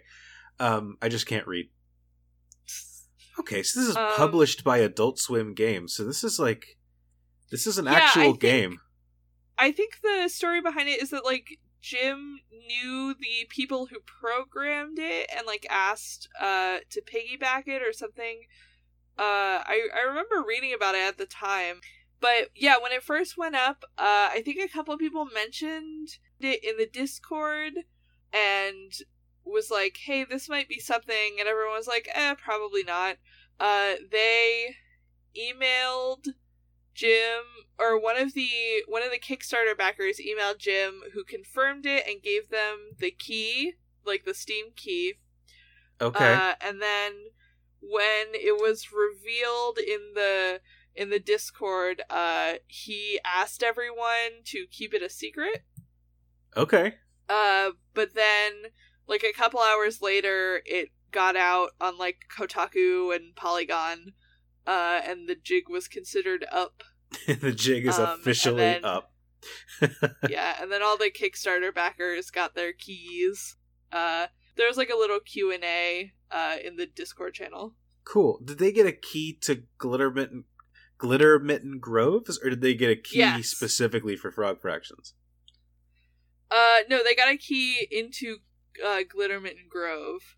Okay, and then if you Um, like, I, so I don't. I I know about this part. This is that you find it like if you look in the Steam folder after you download the game, it'll have among all the executable files and like game stuff in there. There's just Frog Fractions 2 as its own separate folder within the game. Yeah, I think there's a way to actually access it inside Glittermitten Grove, but I don't remember. Oh, I really? remember watching someone live stream it though. Yeah. Um. No, it doesn't say. But yeah, so the um so the actual Frog Fractions 2 is a is presented as like a text-based adventure game. Like all of the graphics are ASCII text and you move throughout it. Uh and there are mini games. Uh the Obama shaving simulator is in there. okay. There's like a there's a simulated like multiplayer battle arena game. Uh Hold on. There's a battle royale game inside Frog Fractions 2. Yeah. yeah, there is. Frog Fractions 2 was doing Battle Royale before Battle Oh, Royale was cool. Not even Frog Fractions 2 is safe. Everything. I thought Tetris was the weirdest game that had a battle royale mode, but nope. And there's a text adventure uh set within the Divine Comedy. Okay. yeah, it's it's a lot. Um so oh yeah, so apparently Adult Swim Games uh gave Jim Crawford uh extra funding to finish Frog Fractions 2 and the and uh Glittermitten Grove was developed by his friend. Okay. Um and I read in an interview with Jim Crawford that originally the the narratives were gonna kind of tie together and uh the characters in Glittermitten Grove were gonna show up in Frog Fractions 2, but kind of the only remaining part of that is uh the narrator still shows up and like narrates the uh mini games. okay. So it, it was going to be kind of a unified thing, but it kind of fell Yeah. apart. Yeah. Okay. So, also about the end of the ARG, Erica Newman has said that they kind of seeded clues that um, activating the box uh, releases the decay.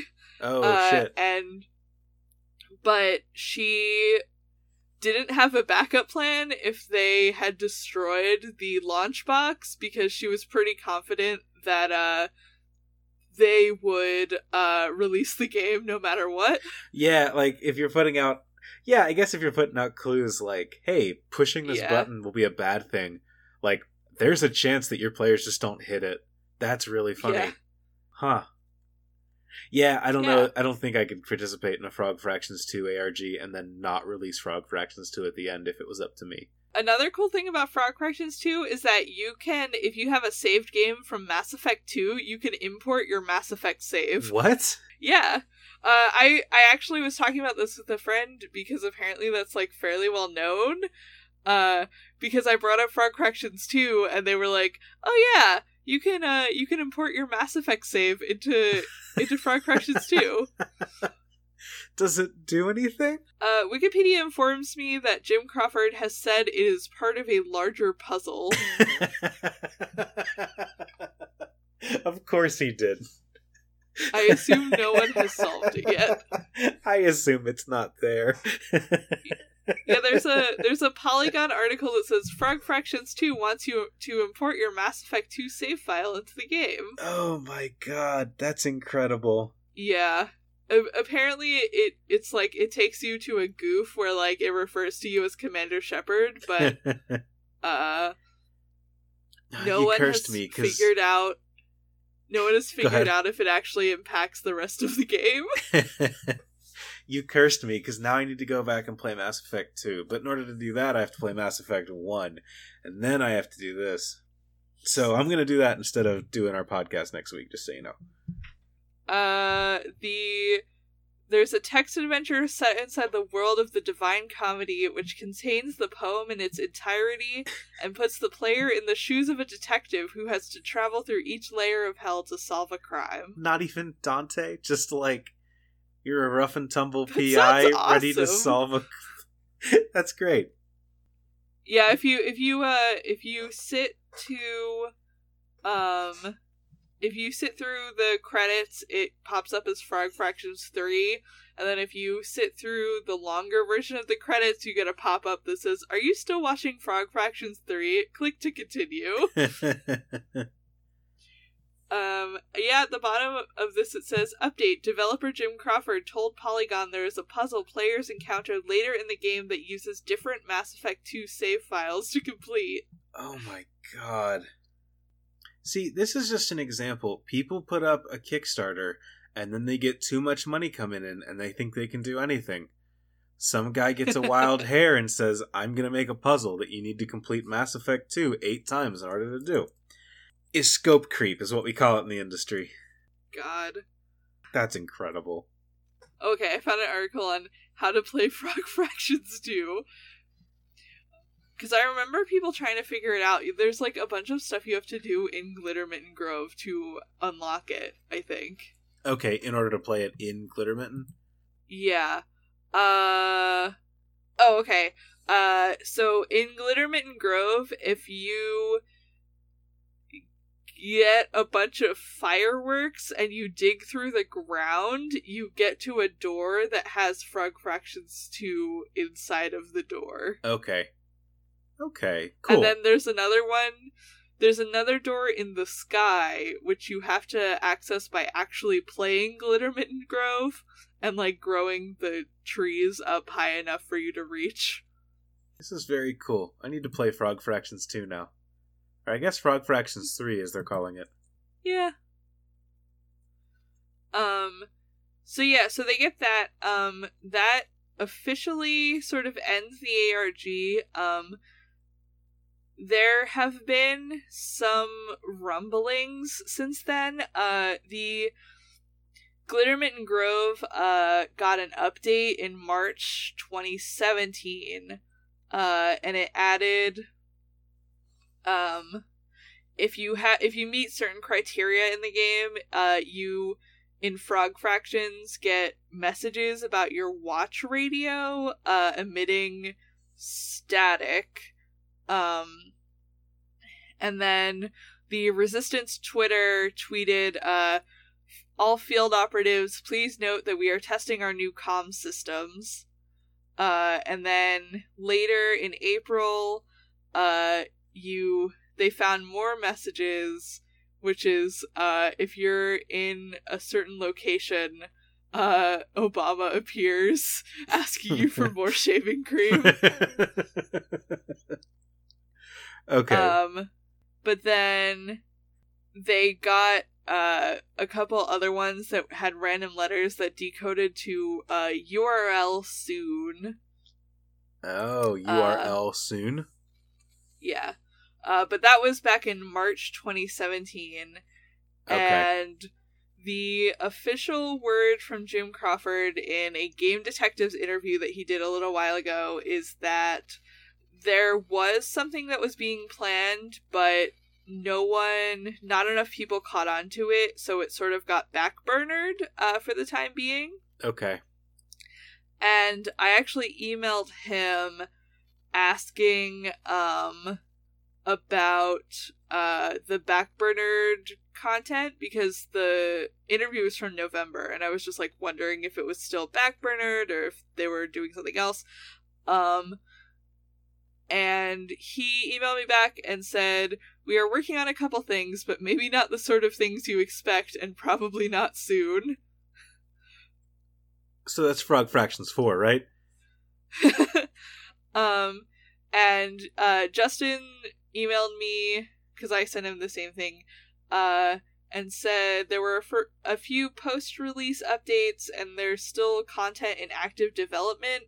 Uh, things are still chugging along, albeit at a very slow pace. Um, I know he is kind of he he's the mod of the Frog Fractions 2 Discord, I think. Um, or he's in there very frequently. Uh, he is a mod at least Okay. um, and has teased uh, that there may be future Frog Fractions developments. Uh, one of the studios associated with him and Jim Crawford, I think, uh, are is, is has been teasing like a dating sim game potentially that people think might be a Frog Fractions thing, but we don't know. Okay, I would play a Frog Fractions dating sim. So yeah, that's that's Frog Fractions. okay, so it sounds like there might be like DLC coming or something like that. Yeah, um the speculation in March and April 2017 when the Watch Radio stuff came out was that there's gonna eventually be DLC. Okay, cool. We did it. We we did frog fractions. We solved it We did it. We solved it. That is Frog Fractions too. I in under 2 hours this time. uh, just barely. well, we still have to review it. Uh-oh. Okay, yeah, so let's talk about uh story. Okay, yeah. Uh so I know that you said that this is like this is 100% your shit. Like time travel and weirdness like this. Yes, I'm very into this. Okay. See, I I just get confused cuz there's like eight different factions and three people in each one trying to do all this stuff and I'm not entirely sure what happened with Zagmar. Um and what happened with Zagmar and all of the decay and um all of these loose plot threads. I don't know what's going on, but it was a cool ride the entire way. Um I I really liked this story. yeah that's that's basically my take on it i think a lot of the ideas are very interesting um and i like that they made this like big sandboxy world full of like weird lore and different factions Yeah. um but i think that a lot was left hanging and some of that is obviously due to um the arg switching hands and being worked on by so many different people Yeah, that's true. uh, I wish that the narrative had been slightly more cohesive towards the end, but I really, really like what they did with like the Ashby letter and like Mhm. number one, the French time traveler. Uh, yeah i i i also think that there's a bit of like uh like we got the full like two year long event right this is like a two year arg something like that Uh, three. three okay years? I want to say three. yeah like we got a three year arg in the span of like four hours no, altogether uh, yeah. It started in 2014, and then it ended in, or it started in March 2014, and then ended in December 2016. yeah so like that's about three years that we covered in Yep. like four hours so Yeah. a little confusion is bound to happen. It's on honestly, it's the difference between uh, I know uh, gearing up for Kingdom Hearts three. I watched all of the game cutscenes to get ready, and like when you play them out over the span of a week, if you're playing the games and like in it, you kind of know what's going on and you can follow the day to day. But when you're trying to jam them all in the course of a day, in the span of like three hours per game, it just stuff's going to be lost. And I think that that's what happens when you get into a case like this. Um, if this was a story that I was like sitting and chewing on and mellow uh, and thinking about as people are trying to solve puzzles and figure out ciphers or waiting for six months between the next release, um, I feel like I'd follow this a lot better.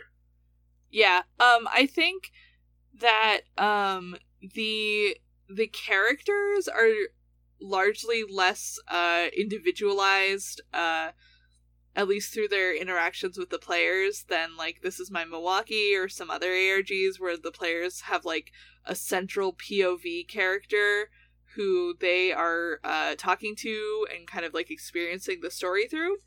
Uh but I think that the plot has a lot of character either way and I really like Um, I just really like the plot. I think it's super interesting and original.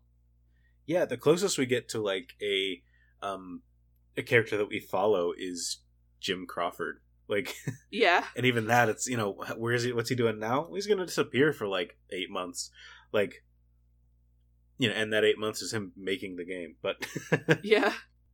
I mean, the players themselves are kind of the characters. Uh, yeah, that's true because they happen. as they become the Yeah. operatives and stuff.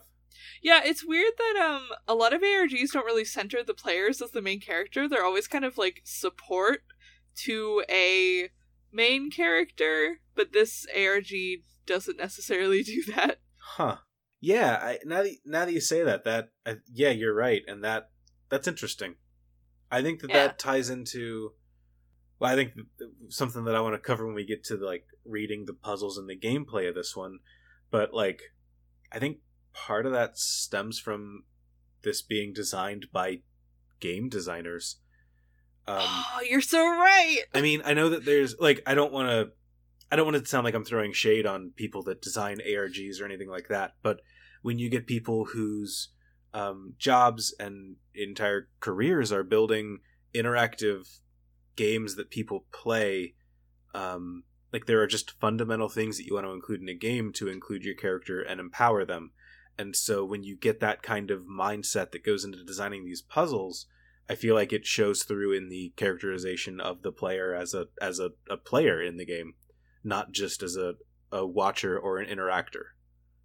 Yeah, I agree. And I think like the the kind of like escalating level of weirdness in this game also kind of like reflects the escalating level of like weirdness and complexity of frog fractions.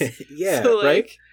It's a, it's an ARG that only could have been developed by like a very specific person You or like set of people. You needed the Ashby Brewing Company and game design studio. yeah. They're the only ones that could pull it off.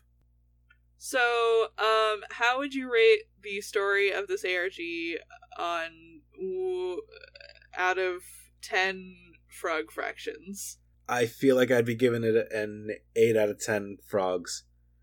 Sorry, eight tenths. Yeah. Eight tenths of a frog. I would say eight point five tenths of a frog. Martin, this is frog fractions. You can't combine decimals with fractions. Shh, I'm allowed. All right, eight and a half tenths of a frog. Yes. All right. What are we doing next? Puzzles? Is it puzzles next? Yeah, let's go puzzles. Uh, what what do you think about the puzzles in this ARG? I mean, jumping back to what I was just saying, these are all very uh, interestingly designed puzzles. Um, a lot of it was stuff that's still kind of follow alongable. Um, that's a word. It's neat how much stuff they incorporated. Because I know that just in the first half of this, we talked about three different websites, two podcasts, um, multiple mini games. Um, Yeah. a Twitch stream, a fake brewing company, um, uh, uh, multiple live events, uh, including dead drops and like actual live people playing with audiences, um, all of that stuff. And then today it gets added to with giant um, YouTube videos and a an extra box and translation puzzle through um, through the con that they went to. Um, And they got like a let's player to include like Yeah. puzzles in a let's play. and, and not to mention the fact that they worked with multiple other developers on Steam to incorporate a second.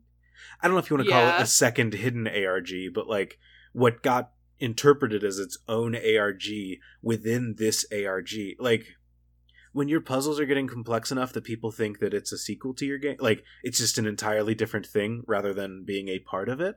You know that you've hit on a very strong puzzle. Um, Yeah.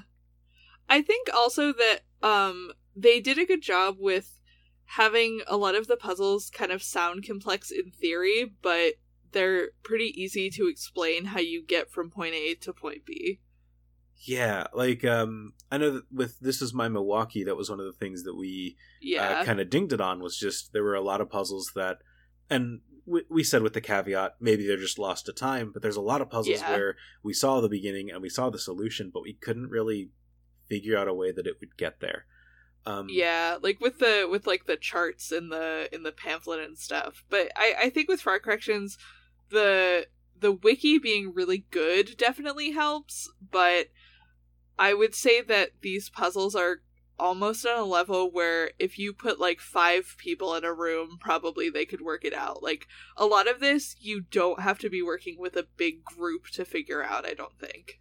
Yeah, I, I, I think that a lot of it you'll need the uh um like a lot of ARGs, you need a moment where someone says, Oh, hey, what about this?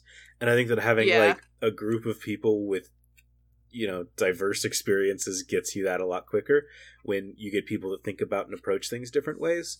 Um I know that uh, most people that I've worked with with the um the puzzle we just talked about with the the look and say technique um Yeah. we would have gotten caught up on that thinking it was binary and wondering why there were twos in it uh, for a while um, It's tap code all over again. it's what It's tap code all over again. oh my god i forgot about that yeah. Yeah we, we would have been stuck on that but we would have been stuck on what we thought it was. Um, but once you have that initial idea there's a lot of stuff where it's like once the idea's in place you're off to the races. Um, you know you the, like the initial hump is tough but once that initial hump is you're once you're over it you're able to like not coast but you're able to like go and build the momentum from one puzzle to the Yeah. next Yeah. Um also for those of you who don't know, uh in the ARG that Andrew and I met doing, um there was a puzzle where all of us were super convinced that it was like a number puzzle or it was like hex and it turned out to be military tap code. yeah i forgot and we have never one. lived it down. I, I honestly I didn't forget about that. I blocked it from memory. it's a very good code if someone thinks to do it. Correct. and we were getting like hints about tapping and stuff and we are like, Morse? Is Yeah. it Morse? Yeah, that was the worst part because we were like, well, we know this isn't Morse because it's like numbers and t- like there's no this isn't beeps and dots. This is there's there's there's letters or numbers here. Yeah, I it's a good puzzle, but I don't regret. I regret doing it. So how many frog fractions would you rate uh the puzzles? Uh, I want to say ten out of ten. Um, these puzzles, I mean, minus the fact that some of them had a, a really long gaps between them, they all seemed pretty followable and understandable. Um, and they felt like they felt like puzzles and games. Not to mention the fact that you know they built games to host a puzzle. Like, it's it takes a special kind of person to Yeah. put the effort in to build a fake um, Obama shaving simulator just to host a puzzle. Um, things like that. Yeah, I definitely I I also think 10 out of 10, especially for the effort that it took to like make all the websites and like have the Twitters and the games and like make sure that everything was like in its place and it was all like working very seamlessly together. That's awesome. Yeah, that and they they took the time to put out the bigger Luke theory and to popularize that. So that can't be ignored either. didn't. Could you imagine if they actually did and were just lying about it? so Marn, what do you give the puzzles? uh yeah, I, I I would also say 10 out of 10. This is th- these puzzles make me wish I did the game, and I think that that's the Yeah. know, that's the highest honor you can feel about a puzzle is where you go, man, I'm sorry that I missed that. Oh, they Yeah, they, I- they built their own escape room too, or they they Oh. they at least I don't know contracted out to an escape room to do a special thing. Like That- yeah, that's very cool. I. Ma- Martin, when we inevitably launch our own ARG out of this podcast, I'm going to take so much from this game and use it. Yes, we need to make. Well, no, we do have a contact who works at an escape room game. We do. oh, Friend of the oh, show, we're coming for you. How would we rate this on replayability going along with puzzles? So this is where it gets How tricky for me. Um, because there are a lot of um, puzzles that can still be done, especially in the early game.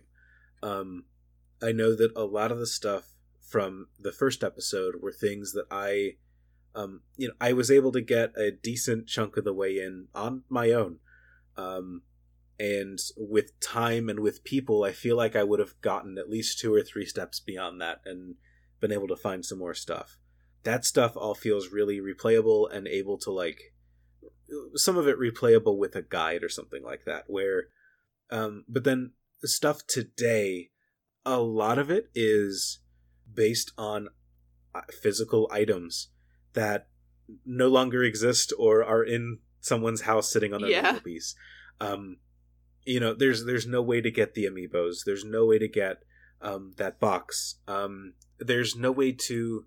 Today, it felt like we incorporated a lot more Twitter accounts, um, and when those were used, it's Twitter's such a weird medium because there's an immediacy to it, and there's a way to get clues out almost immediately, and you can almost in real time have conversations as people are solving puzzles. The downside of that is that looking back, um, they don't serve as a very good archive, and so Oh yeah, you're right. like looking at the um the the Zagmar taking over the Resistance Twitter account, um, I, I wouldn't have noticed that happened unless I was looking for it. Um, be- yeah, and part of that is the, the the profile picture wouldn't change for me, so I wouldn't see that difference. The other half of that is that the tweets are already weird enough that I'm not going to see. Knowing what I knew, it was hard to find where it started and stopped, even knowing it today as I was looking through that Twitter account. Yeah. I think um, I think a big difference between this and uh, this is my Milwaukee is that the like you said, the people involved with Frog Fractions are game devs and they put a lot of their work online and they're not like the this is my Milwaukee people, they're not like performance artists or like film students. So they're I feel like more concerned with making sure there is an archive of this stuff and like that this game does have some replayability aspects to it. Mhm. Like I feel like that's something they definitely would have had to have been thinking about. Whereas like the This Is My Milwaukee people were like, oh, we put up a funny video that had some like cool interactive elements. Well, bye. But the, the the downside of that is that once it's an archived version, you lose the spontaneity of the game. And Yeah. honestly, as we're looking at these and as I'm thinking about it and as I'm talking honestly, I feel like we are I, I don't know, replayability is kind of a, a weird thing to try and judge something on based on the fact that this is it's designed to be intangible and designed to be a moment. Um I can play Frog Fractions 2 right now. Um I could do that when we started the episode. So the immediate idea of Frog Fractions 2 will come out and you won't know what it is is already lost. Um and that's not a puzzle that comes out in the game. So it's not like there's a if you somehow get through and solve all of this, there's that reward at the end. Um and that's because it's it's an event. Like that's it's that's the point. Um but when you build to an event, you lose Yeah. the ability to have that event the second time because that's not how events work. Um, I, I don't think that's a bad thing, um, and I, I think that I think at the end of the day, our scale is wrong because no ARG, if an ARG is if you can replay it, like it lost something. That's true. We should. I think what we're kind of getting at with replayability is like how well is it all archived? Like, can we still access this stuff? So we could change it to like endurability, maybe Yeah, I think it, I actually I think replayability is the best word for it too. That's the problem. time Um, timelessness. Timeliness. I like that. I don't know um, something something that reflects like. Is this archived enough that you can like read through it and understand the whole story and like go and visit some of the websites without being like, can you get from point A to point B? And point B being the release of a one time only thing. Right. Yeah, I do think yeah. Um and with that scale in mind, I think this this one's incredible. Um the Game Detectives wiki is has done a wonderful job of keeping all of this uh, in line. Um, I looked over it a little bit to look at the stuff from last week while I was editing, and it is it is incredible how Yeah. much time and effort has gone into keeping this. All of the YouTube videos are still there. All of the the pages are still there. I don't think that we ran into any dead pages. And as we were going through this, I was able to access a lot of the pages that we that you talked about as you were talking about them. Um, this game still exists. Uh, whether that's going to be true in five or ten years, I don't know. But for now, it's two years after the release of Frog Fractions 2. Everything's still here. And that's really Do cool. I want to say endurance? Endurance. I like that. Okay. How so so how would you rate this on endurance? On endurance, I would rate this a 10 out of 10. yeah, me too. This this game's incredible and it's very cool that it's all still it's all still here. Yeah, and you can even play Frog Fractions 1 for free online. Yeah, you can play I I included a link to that in the show notes. I'll do it again uh, in this episode. Um Frog Fractions is still fun. It's still fun and weird. Uh, and I'm glad that um, the sequel and the ARG about the sequel have kept that. Yeah, I agree. Uh, I'm really, I'm really curious and excited to see what those devs uh, go on to do in the future.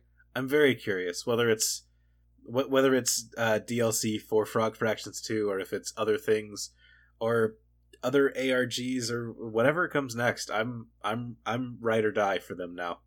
Hell yeah. Uh, so we did questions at the top of the show. Do we want to do recommendations? Uh sure. Uh Marin, what do you have to recommend for us this week? Uh, so uh, I don't know if it's bad manners to recommend another podcast on my podcast. But- I don't think so. uh, a really cool uh, fiction podcast that I listened to just wrapped their second season. Uh, it's a horror podcast called The White Vault. Uh, it's Hmm. about a group of um, scientists that are sent to a outpost um, off of I want to say Iceland. I'm pretty sure it's Iceland.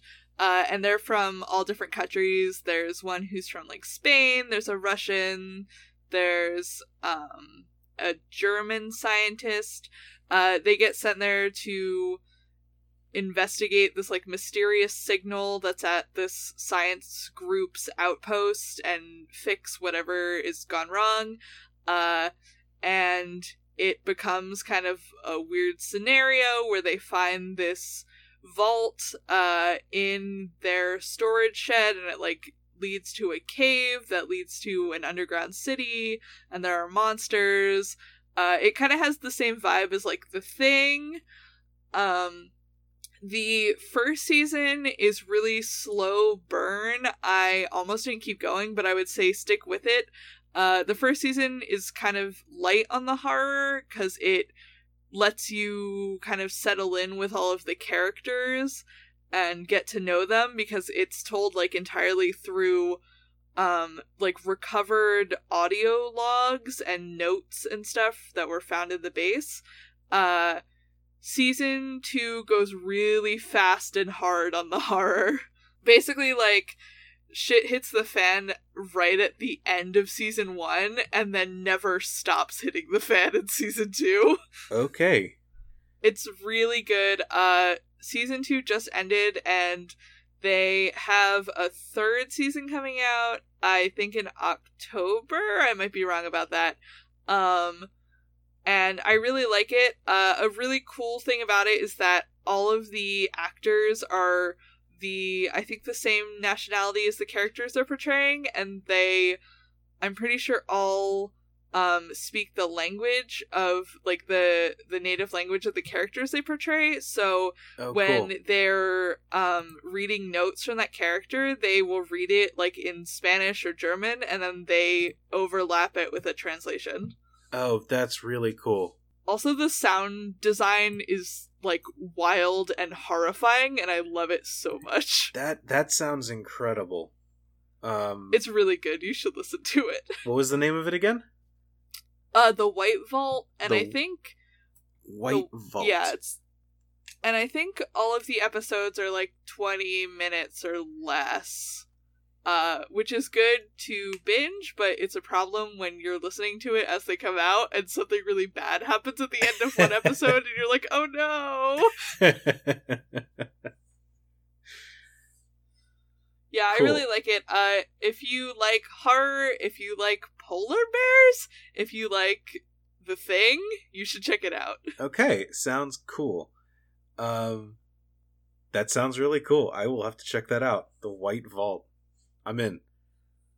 Yeah, Um, and like not a lot of people listen to it, so this is my this is my plea to get more people on board who I can uh scream at about it. So I have a confession to make, and that is that I am um, a bit of a horror poser. Um, I love the idea and the aesthetic and the design choices that go into horror stuff. I cannot watch it myself. I get too into it and like too jumpy. Like I'm I'm the guy that gets kept up for four nights. Um, so I like tend to try and avoid it. Um, I read an article today and retweeted it, but it was called um, I can't wait to read the Wikipedia plot synopsis of Midsommar. Um, because that's how I experience a lot of horror stuff, where I love the vibe and the aesthetic and the idea that goes into a trailer, but I could not watch the full movie without, you know, not sleeping for days. I will try and break that streak with uh with the White Vault. Yeah, I can't listen to a lot of horror podcasts because the the gore sound effects um make me feel bad. Ooh, yeah. D- does this have gore sound effects to it? It actually doesn't. It has some other sound design that creeped me out a lot, but um there's no like really heavy gore. Um it's mostly just like atmospheric, like they're stuck in a snowstorm and uh you know there's monsters out there waiting for them. It's almost worse. yeah, it's it's a lot of like you don't see the monster but you know that it's there and they do a lot of really effective uh tension building in that way. Uh cool. I had to quit listening to another horror podcast because in like every episode they had like people getting their throats ripped open or like oh yeah, horribly tortured with like really uh, realistic and uh like well produced sound design and I was like wow I can only do this so many times Yeah, good work. I'm proud of you. I gotta go. Bye.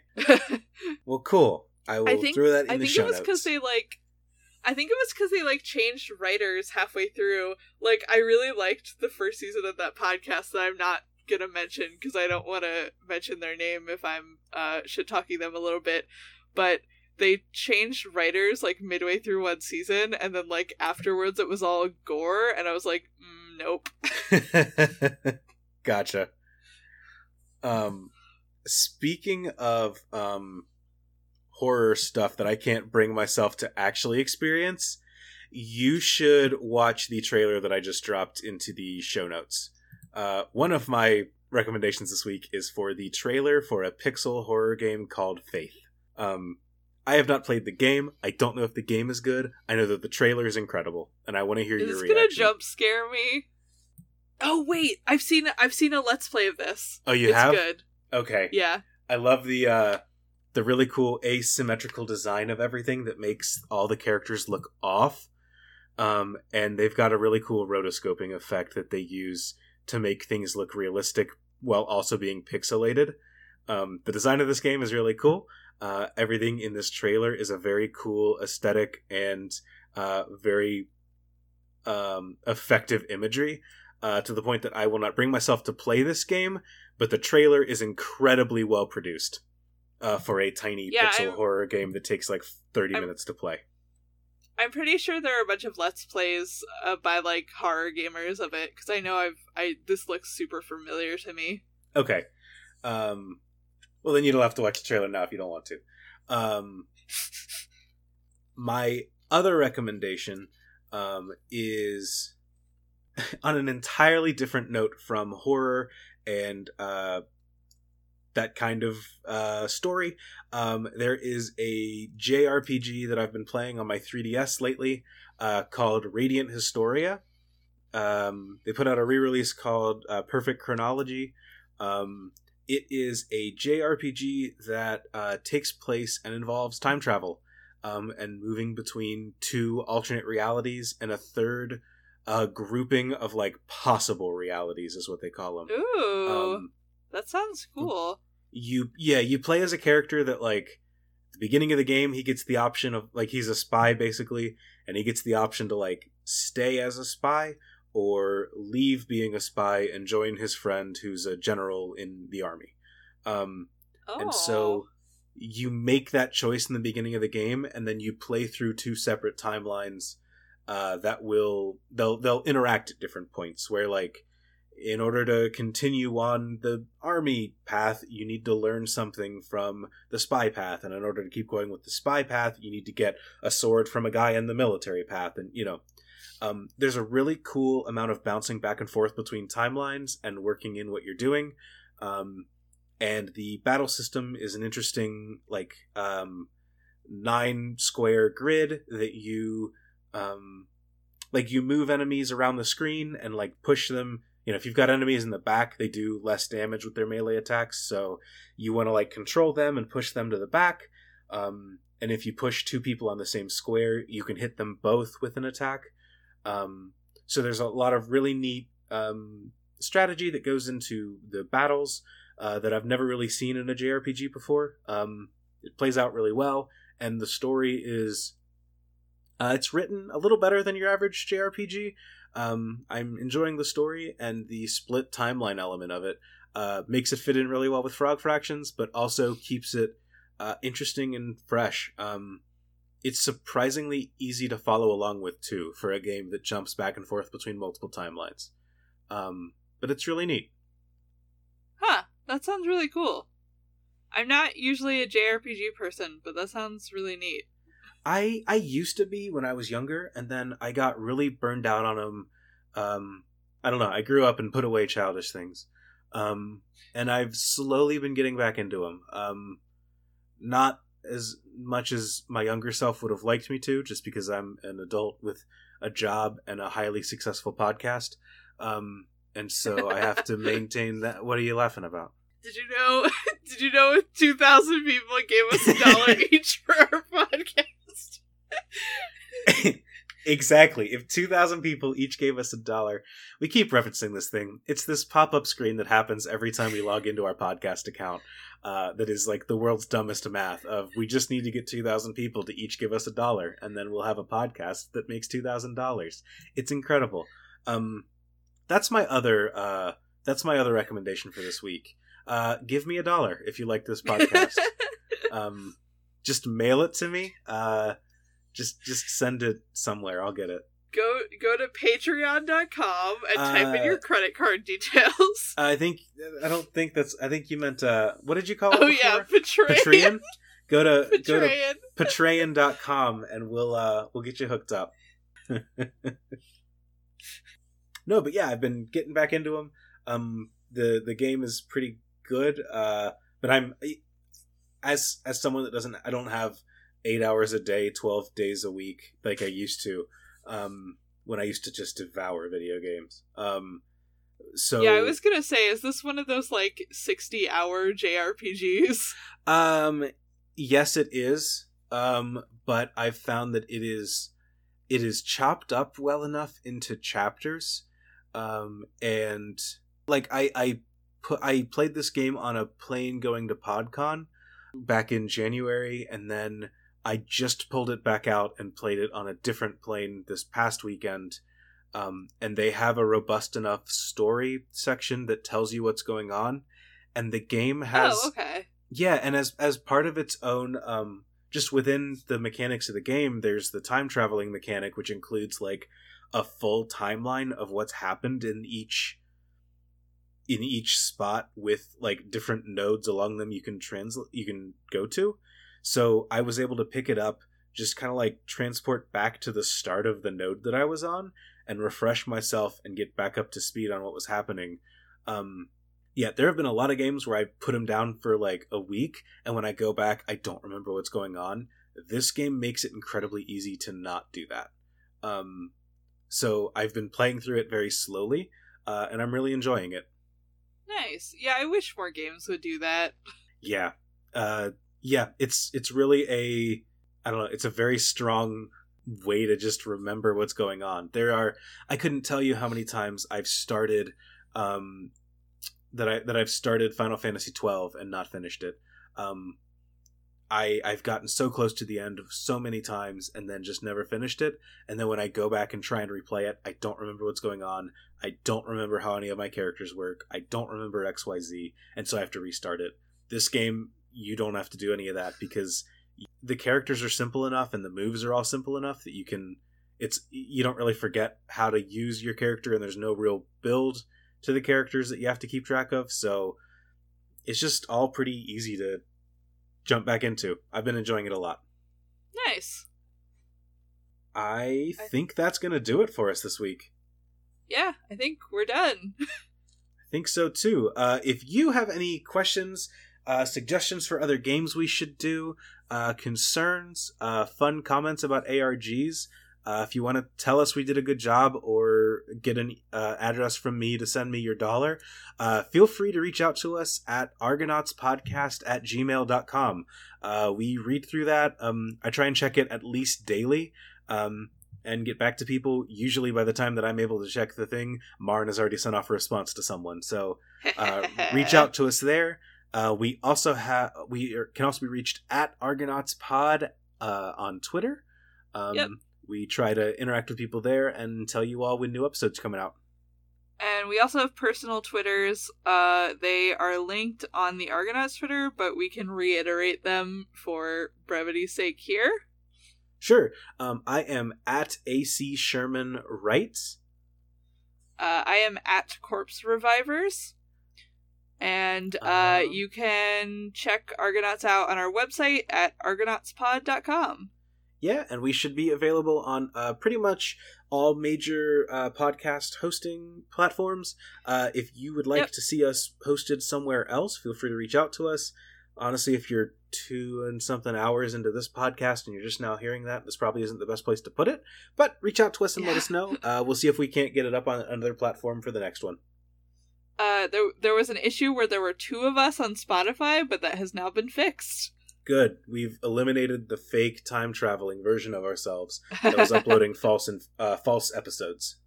Spotify uh, support kind of gave me the runaround because I emailed them and was like, "Hey, there's two of my podcast," and they were like, "But you uploaded both of these? You you uploaded both of these?" That's on you, bud. That they were able to help us out. yeah, it, one I uploaded through my uh personal Spotify account, and then one I I just did through like our podcast website, and I was Gotcha. like trying to get rid of the one through my personal account, but they worked it out. Thank you, Spotify support. Shout out to Spotify support. Shout out to Spotify. I was really worried that we were going to get like four listings on uh, iTunes after how many times I like nervously refreshed it trying to see if it would get approved yet. So Yeah. I'm glad that we only have the one and it seems to be uploading correctly. Oh, also thank you to the people who have left us really nice reviews on iTunes. That's the last thing that I wanted to say. Yes, uh, please support us and leave a review on iTunes if you can. Um, I personally think that we are a five star cast. Uh, if you agree, feel free to reach out and leave a note there. It really helps us get discovered uh, and helps people find us. Um, it's much easier to sort us out from a bunch of Greek mythology podcasts about people hunting for the golden sheep if you uh, like and review us. Yeah. Uh, our next episode, we are probably going to cover the Sombra ARG, so keep Getting that into Overwatch. Keep that in your back pocket if you are looking for something to read about uh, in the week in between we upload. All right, sounds good to me. Uh, I will. How do I how do I start that one? Do I have to get a play of the game? What do I have to do? Uh, you do have to get into Overwatch. You have to become a pro Overwatch player. Oh shit! I'm gonna go get on that, uh, and then next week you can tell me what I should have done instead. Thanks for listening, everyone. Uh, everyone have a great day.